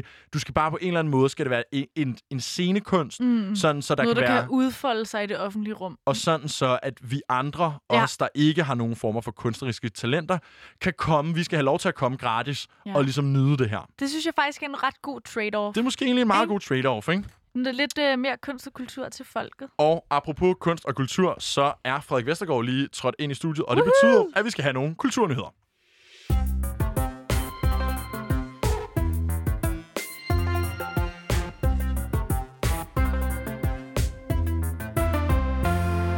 Så er der kulturnyheder. Jeg har, Yes! Prøv lige at trykke på øh, 15. Ja, jeg så godt lige, du lige lagde en eller anden Ja, på ja. min knap her. Jeg trykker på 15. What's going on, man?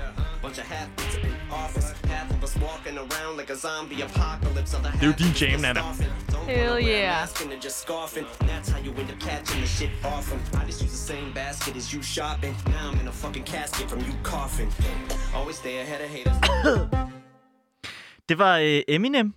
Ja, ikke lige hvad jeg havde regnet med, du ville tage med. Frederik. Du er ikke sådan en slim shady fyr umiddelbart. Og jeg da, øh, hvis jeg var...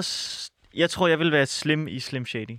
fordi jeg er relativt slank. Det er. Men jeg er ikke så shady. Det lyder meget som et diss track, det der, Frederik. Det var et øh, diss track. Ja. Øh, fordi øh, her er Eminem øh, gået sammen med Kid, Kid Kid Cudi? Cudi? Kid Cudi. Kid Ja. Cudi, Jeg ja. skulle til at kalde ham Kid Cutie. Ja, man er også en Det ser også cutie. godt ud. Synes I det? Jeg synes, Ja. han ser sådan lidt usandet. det ikke en de del jo af mange af de der rapper. Altså. Ja, you wouldn't get it, Frederik. Jamen, jeg har to billeder af ham herinde på The Guardian, og på det ene billede, der ser han meget velplejet så ned, og har en flot fade, og det andet, der ligner det, at øh, lockdown har taget Ah, hårdt det på der, ham. det er altså Eminem, det er jeg ked af at Nå sige gud, til er det Eminem? Det er sgu ikke Kid Cudi. altså, jeg er enig i, han, er, han ser ikke ud, som han plejede, og han ser ikke ud, som han gjorde i... Øh, Men du kan da godt se, at de ligner men, lidt øh, hinanden, ikke? altså, den ene er jo sort. Men altså, uanset hvad, så er Jeg de... ser ikke farve. Nej, Wow, tydeligvis han er ikke. så raceblind. Men uanset hvad, så er de to altså gået sammen om et diss track, eller hvad? Jamen, det, det, de, det er deres første collab Okay. øh, sammen på det nummer, der hedder The Adventures of Moonman Ja. and Slim Okay. Shady. Og der øh, slynger Eminem altså ud efter folk, der ikke bruger masker i USA. Han siger i sangen, som vi lige hørte her, han siger, bunch of halfwits up in office. Det må være, Det må være øh, Trump. Trump. Ja. Og så siger han, half of us walking around like a zombie apocalypse. Mm. Jeg tror, han tænker, at nedlukning, det er sådan lidt... Uh. Ja. Nå, så the other half are just pissed off and Mm. don't want to wear a mask. And they're just coughing. And that's how you end up catching the shit off them. Altså, Ja, ja. den anden halvdel går bare Ja. rundt uden masker. Kommer der et coffin-rim på et tidspunkt her? Ja. så siger han så, I, I just used the same basket as you shopping. Altså, Mhm. Ja, ja. indkøbsko, ikke? Ja. And now I'm in a fucking casket from your coffin. Og så lige sådan et, Mm, ja, Ja, det hørte jeg ja, godt. Jeg blev faktisk lige lidt forvirret, da vi spillede det. Øh, vildt. Det sjove er, at man plejer jo med diss tracks og ligesom skulle disse andre Ja, men rapper. her der øh, disser han altså den del af den amerikanske befolkning, Ja. som ikke vil tage en maske på, når mm. de Mm. går rundt ude i offentligheden. Vildt. Ja, Fedt. Og, øh, ja, det synes jeg var meget fedt. Mega jeg tænkte, sådan, Det er ikke så nice. tit, at øh, altså, maske og host det bliver en del af rappen. Nej, det er meget og, cool. øh, og fedt, at de er med til at Jeg gøre kan det også sejt. øh, sige, at øh, i samme track, der øh, tager Eminem også lige hatten af for George Floyd, Dejligt. og øh, undrer sig over, hvordan at øh, politibetjentene i USA de er blevet, som de er blevet. Altså en meget politisk øh, betonet sang fra Eminem Det må her. man sige. Og øh, Kid Cudi. Og Kid Cudi, Kid det er Cudi. Kid Cudi. Nå, vi bliver... Øh... Ej, det gør vi ikke. Nej. Men vi skal til en, øh, vi skal til en, øh, en, en mærkelig øh, historie. Det er min yndlings. De er mærkelige. Øh, de mærkelige Ja. de er mærkelige er altid Ja, Nannas yndlingshistorie. Men den her, den er også lidt tragisk. Vi har lige snakket Åh, om oh, det er også 10 noget. minutter om udstoppede rotter på Etsy. Altså, Fedt. Det, det kan Ja, ikke blive ja. mærkeligere i det her program, så vi tager imod det med kysshånd. Patrick Nielsen. Nå ja. Ja, Bokseren, ja eller Xboxeren. Xboxeren. Ja. I hvert fald ex-professionel bokser. Ja. Han er øh, udmeldt af, eller han er blevet smidt ud af det dansk professionelle bokserforbund. Uh, ja, og han har heller ikke Øhm. fornyet sin bokselicens hos At, Unionen. ja, ja, det er dem, der siger, at han må ikke. Nå, han må ikke længere. Nej. fordi der står i, øh, i den øh, artikel 5 i deres vedtægter, at forbundet kan med øjeblikkelig virkning fratage en licens for en begrænset eller ubegrænset periode, så frem licenshaveren efter tildeling af en skriftlig advarsel vedbliver overtræder DB, DPBF's love og regulativer, der gør sig skyldige i handlinger, der skader den professionelle boksnings anseelse og omdømme. Og det må man sige, Mm. at Præsik Nielsen han har gjort. Det, der, ligesom, ja. det, der blev sagt, mens jeg Ja. læste meget hurtigt op, det er, hvis du gør noget, som Bringer skam. skam over bokseverdenen Ja, ja. på grund af dit individ, så er øh, du ude af dansk Ja, boksunion. og jeg er ked af at sige det, men Patrick Nielsen har altid lidt været en af dem. Nå, som, ja, det øh, vidste jeg ikke. Okay, men han Men- har i men- hvert fald lidt ry for, at det er ham, der altid, hvis han er til fester, så kunne han godt lige give en ind på skallen. Ikke? han var både hårdt slående i ringen og uden for ringen. Ja. Men det, han har gjort, det skal vi måske lige sige. Ja. ja. Det, han har gjort for at øh, blive smidt ud af Dansk Bokseunion, det er, at han er blevet et prospect, altså en, øh, ja. et talent, kunne man Mm. måske... Ah, okay, det, det er En positivt. lyd. ansøger måske, eller En- en- øh, en, øh, En praktikant. trainee? Praktikant. En, ja, en, en praktikant i, øh, Ja, i den hollandske motorcykelklub Satadura. Uh. Ja. Som jo også er til stede i, i. Danmark og i Ja, Tyskland. Satudara hedder det, undskyld. Ja, Ja, ja og de er Satudara. nemlig til stede i Danmark. Og de, det, det siges, at de prøver at øh, tabe sig ind i det marked, som HA og Banditers allerede Ja. har. ja. Fordi de er jo altså, som sagt, en motorcykelklub, mm. ligesom de også er. I Holland og i Tyskland, der er øh, Satudara forbudt, ligesom øh, LTF er i Danmark. Ja, du må Mm. ikke gå rundt med rygmærket, for eksempel. Eller Nej. sådan noget. Nej. Præcis. Øh, og nu er Patrick Nielsen altså blevet en del af det. Og han siger til øh, BT, at en af grundene til, at han, øh, at han har meldt sig ind i Ja. ja. Satudara, det er på grund af øh, motorcykelklubbens øh, antiracistiske arbejde. Okay. Han siger, Ja. øhm, det med antiracisme, det er fordi Satudara, der, der er meget sådan åben for alle. Ja. Ja, der er ja. ikke noget med øh, hvid, øh, sort, øh, hvilken religion du har. Alle det, kan være alle, med. alle kan være med. Der er nogle motorcykelklubber, der har lidt hang til lidt white pride og sådan noget, men det er Præcis. altså Ja. ikke Satudara. Nej, det er det nemlig ikke. Og han siger, at det med antiracisme betyder meget for mig. Det siger han til BT. Ja. Mm. Uanset hvordan vi ser ud, og hvilken farve vi har, og hvilken religion vi dyrker, så bløder vi alle det samme blod. Jeg har mange venner fra forskellige lande, og jeg går meget op i at bekæmpe racisme. Fed nok statement, umiddelbart. Altså Det synes jeg da. Umiddelbart enig, men jeg ser ikke helt korrelationen. Så siger han også, jeg tror, at det her bikermiljø er blevet pumpet op til at være noget, det i virkeligheden ikke er. Bare fordi der er en korrupt, øh, kriminel biker, betyder det ikke, at alle er. Jeg fortsætter mit liv som før, bare under nogle regler, jeg kan leve i. Men altså, hvis din intention er at, øh, at bruge noget af din tid på antiracistisk arbejde, så tænker jeg bare, at der er mange andre organisationer, Ja, man kunne ringe til alternativer, Sørensen ja. og melde sig ind i Black Lives Matter Danmark, eller gøre noget tredje. Altså, det, Ja. jeg er lidt overrasket over, at Satudara er der, man kan lave Ja, mest men antiracistisk altså, han siger jo, arbejde. at- ja. Han siger, at det er fordi, at øh, han har kendt de her drenge i 11 år, Mm. og han synes, de er nogle søde fyre. Ja. Okay. Og så siger han også, at at hele den der sådan, bikerverden har altid tiltrukket ham, fordi mm. hans øh, far har kørt motorcykel. Okay. Så han har altid han har fået motorcykel øh, benzin Ja. ind med modersmælken, ikke? Okay. Så jeg og tror, måske det, også lidt i det her med, at øh, man har i hvert fald en opfattelse af, at både boksermiljøet, og så også det her bikermiljø, er begge to lidt sådan hårde. Og nu øh, Ja, der er sådan overlapper de. Ja, og han har jo også øh, fået til opgave at, at, at lave boksetræning i Satudara. Ah, han har taget sin boksering med, står der. Og han står for... lige Øh, flyttet. Nå, men han siger, øh, der står her i BT's artikel, her står han for en intern bokseklub, som de kalder Fight Club 19, og så siger han så, jeg har taget det bedste af mig selv med i denne her klub, derfor har vi lavet en lille bokseklub inde i klubben. Og det er fedt at få lov til at give de andre det bedste, jeg kan. Og så får jeg det bedste af, hvad de andre kan her i klubben. Okay. Så, øhm, men ja, men det er så slut med at bokse professionelt for øh, Patrick Nielsen. Så det er en sløv dag Det er Ja, på okay. kulturnyheds Der har været øh, Okay. agurketid. Der er Ja. vi er i Jeg kæmpe føler slet ikke, jeg agurketid. har set dig i dag, Frederik. Jamen, jeg har sådan rendt lidt rundt. Jeg er ude og spise agurk. Det er faktisk ret lækkert. Øh, agurkemad. Åh, oh, nu skal vi til det. Men er vi simpelthen noget der, hvor vi er løbet, vi er ikke løbet tør for kulturnyheder, vel?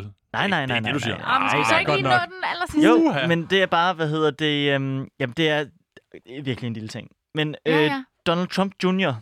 Ja. har skrevet en bog, Nå. hvor at de på forsiden af bogen har brugt apostrofen forkert rent grammatisk. Nej, altså Eiffel. De har lavet fejl i Eiffels apostrofen. Åh, skønt. Den hedder Liberal Privilege, Joe Biden and the Democrats' Defense of the Indefensible. Og så har de så lavet, du kan se, I kan se her, de har så lavet øh, apostrofen forkert her. Forkert ved S'et på Democrats. Fordi Men jeg, Præcis. jeg synes ikke, vi skal lade som om, at det er det eneste, der er galt med det bogcover. Det ligner da... Det ser da for vildt ud. Det, det ligner, det, det, det ligner lign- seriøst Ja, hvordan- noget fra Nana, Game of Thrones. Prøv at fortælle, hvordan det ser ud. Ja, men det står jo sådan... Det ligner bare, ja, I have a passion for graphic design. Jeg, jeg, vil det, jeg tror, det, der kan fremkalde billedet, det er, hvis man tænker på, hvordan en typisk fantasy novel vil se ud. Sådan, den, foran- brown, den brown møder Ja. word art. Ja, fuldstændig perfekt beskrivelse af, hvordan det der det ser ud. tak. Øh, ja, og øh, det er jo bare rigtig, rigtig ærgerligt. Øh, fordi øh, Det er sgu nederen. det, det, det ser bare dumt. Altså, jeg fatter ikke, hvordan det kan ske. Altså, hvem, det er The Guardian, der har den her. Hvem er det fra øh, forlagets side, som ikke kan tjekke på sådan noget? Men, altså, men hvilket forlag er det også, der gider at udgive uh, Don Juniors bog? Men tror I ikke, at det kan være sådan øh, med vilje?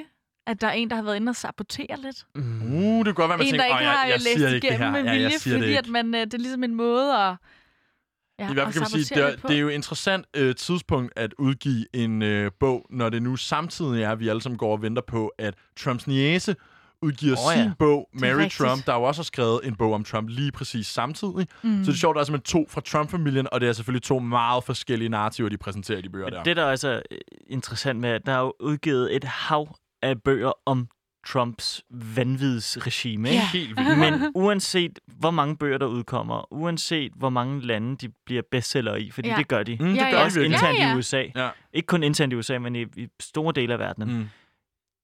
Det, det vælter og rører ikke den mand overhovedet. Overhovedet. Det, det er så sindssygt, der kan komme så Ja. mange hemmelige øh, bagom detaljer ja. omkring ham. Og Man kan uanset ikke blive hvad, overrasket Nej, længere. du kan ikke blive overrasket, og uanset hvad, så er der intet, der tyder på, at det kan rokke ved ham Nej. på nogen måde. Men hver gang de annoncerer en ny, så håber man alligevel på, at det bliver denne her, hvor vi lærer noget, der er så vildt, at, øh, at noget kommer til at rykke den ene eller den anden vej. Ikke? Ja. Simpelthen. Det var alt vi nåede af Jeg håber, jeg har nogle lidt federe nyheder. Det var sådan lidt downer nyheder Ej, jeg synes faktisk, de var gode. Ja, det synes jeg også. Du må ikke være for Du skal hård ikke være så mod... hård mod dig selv. Det er mandag. Men jeg synes bare, det var nogle lidt... Det er mandag, det er gurketid. Det er jo ikke det nemmeste tidspunkt at skulle producere nyheder på. Det er faktisk rigtigt. Tænk, hvis man skulle lave live radio to timer, hva'? Can Shit. relate, ja. Det er en lang dag. Gud forbyde, at man skulle lave live radio i to timer i streg. Hov, Nana, det har vi sjovt nok lige gjort nu Nå, her. Nå ja, for søren, og vi gør det igen i morgen. Og alle andre ugens hverdage fra 15 til 17, eller 15 til 18 teknisk set. Men vi når desværre ikke mere lige nu, fordi klokken den er sgu blevet 17, og vi skal have nogle nyheder.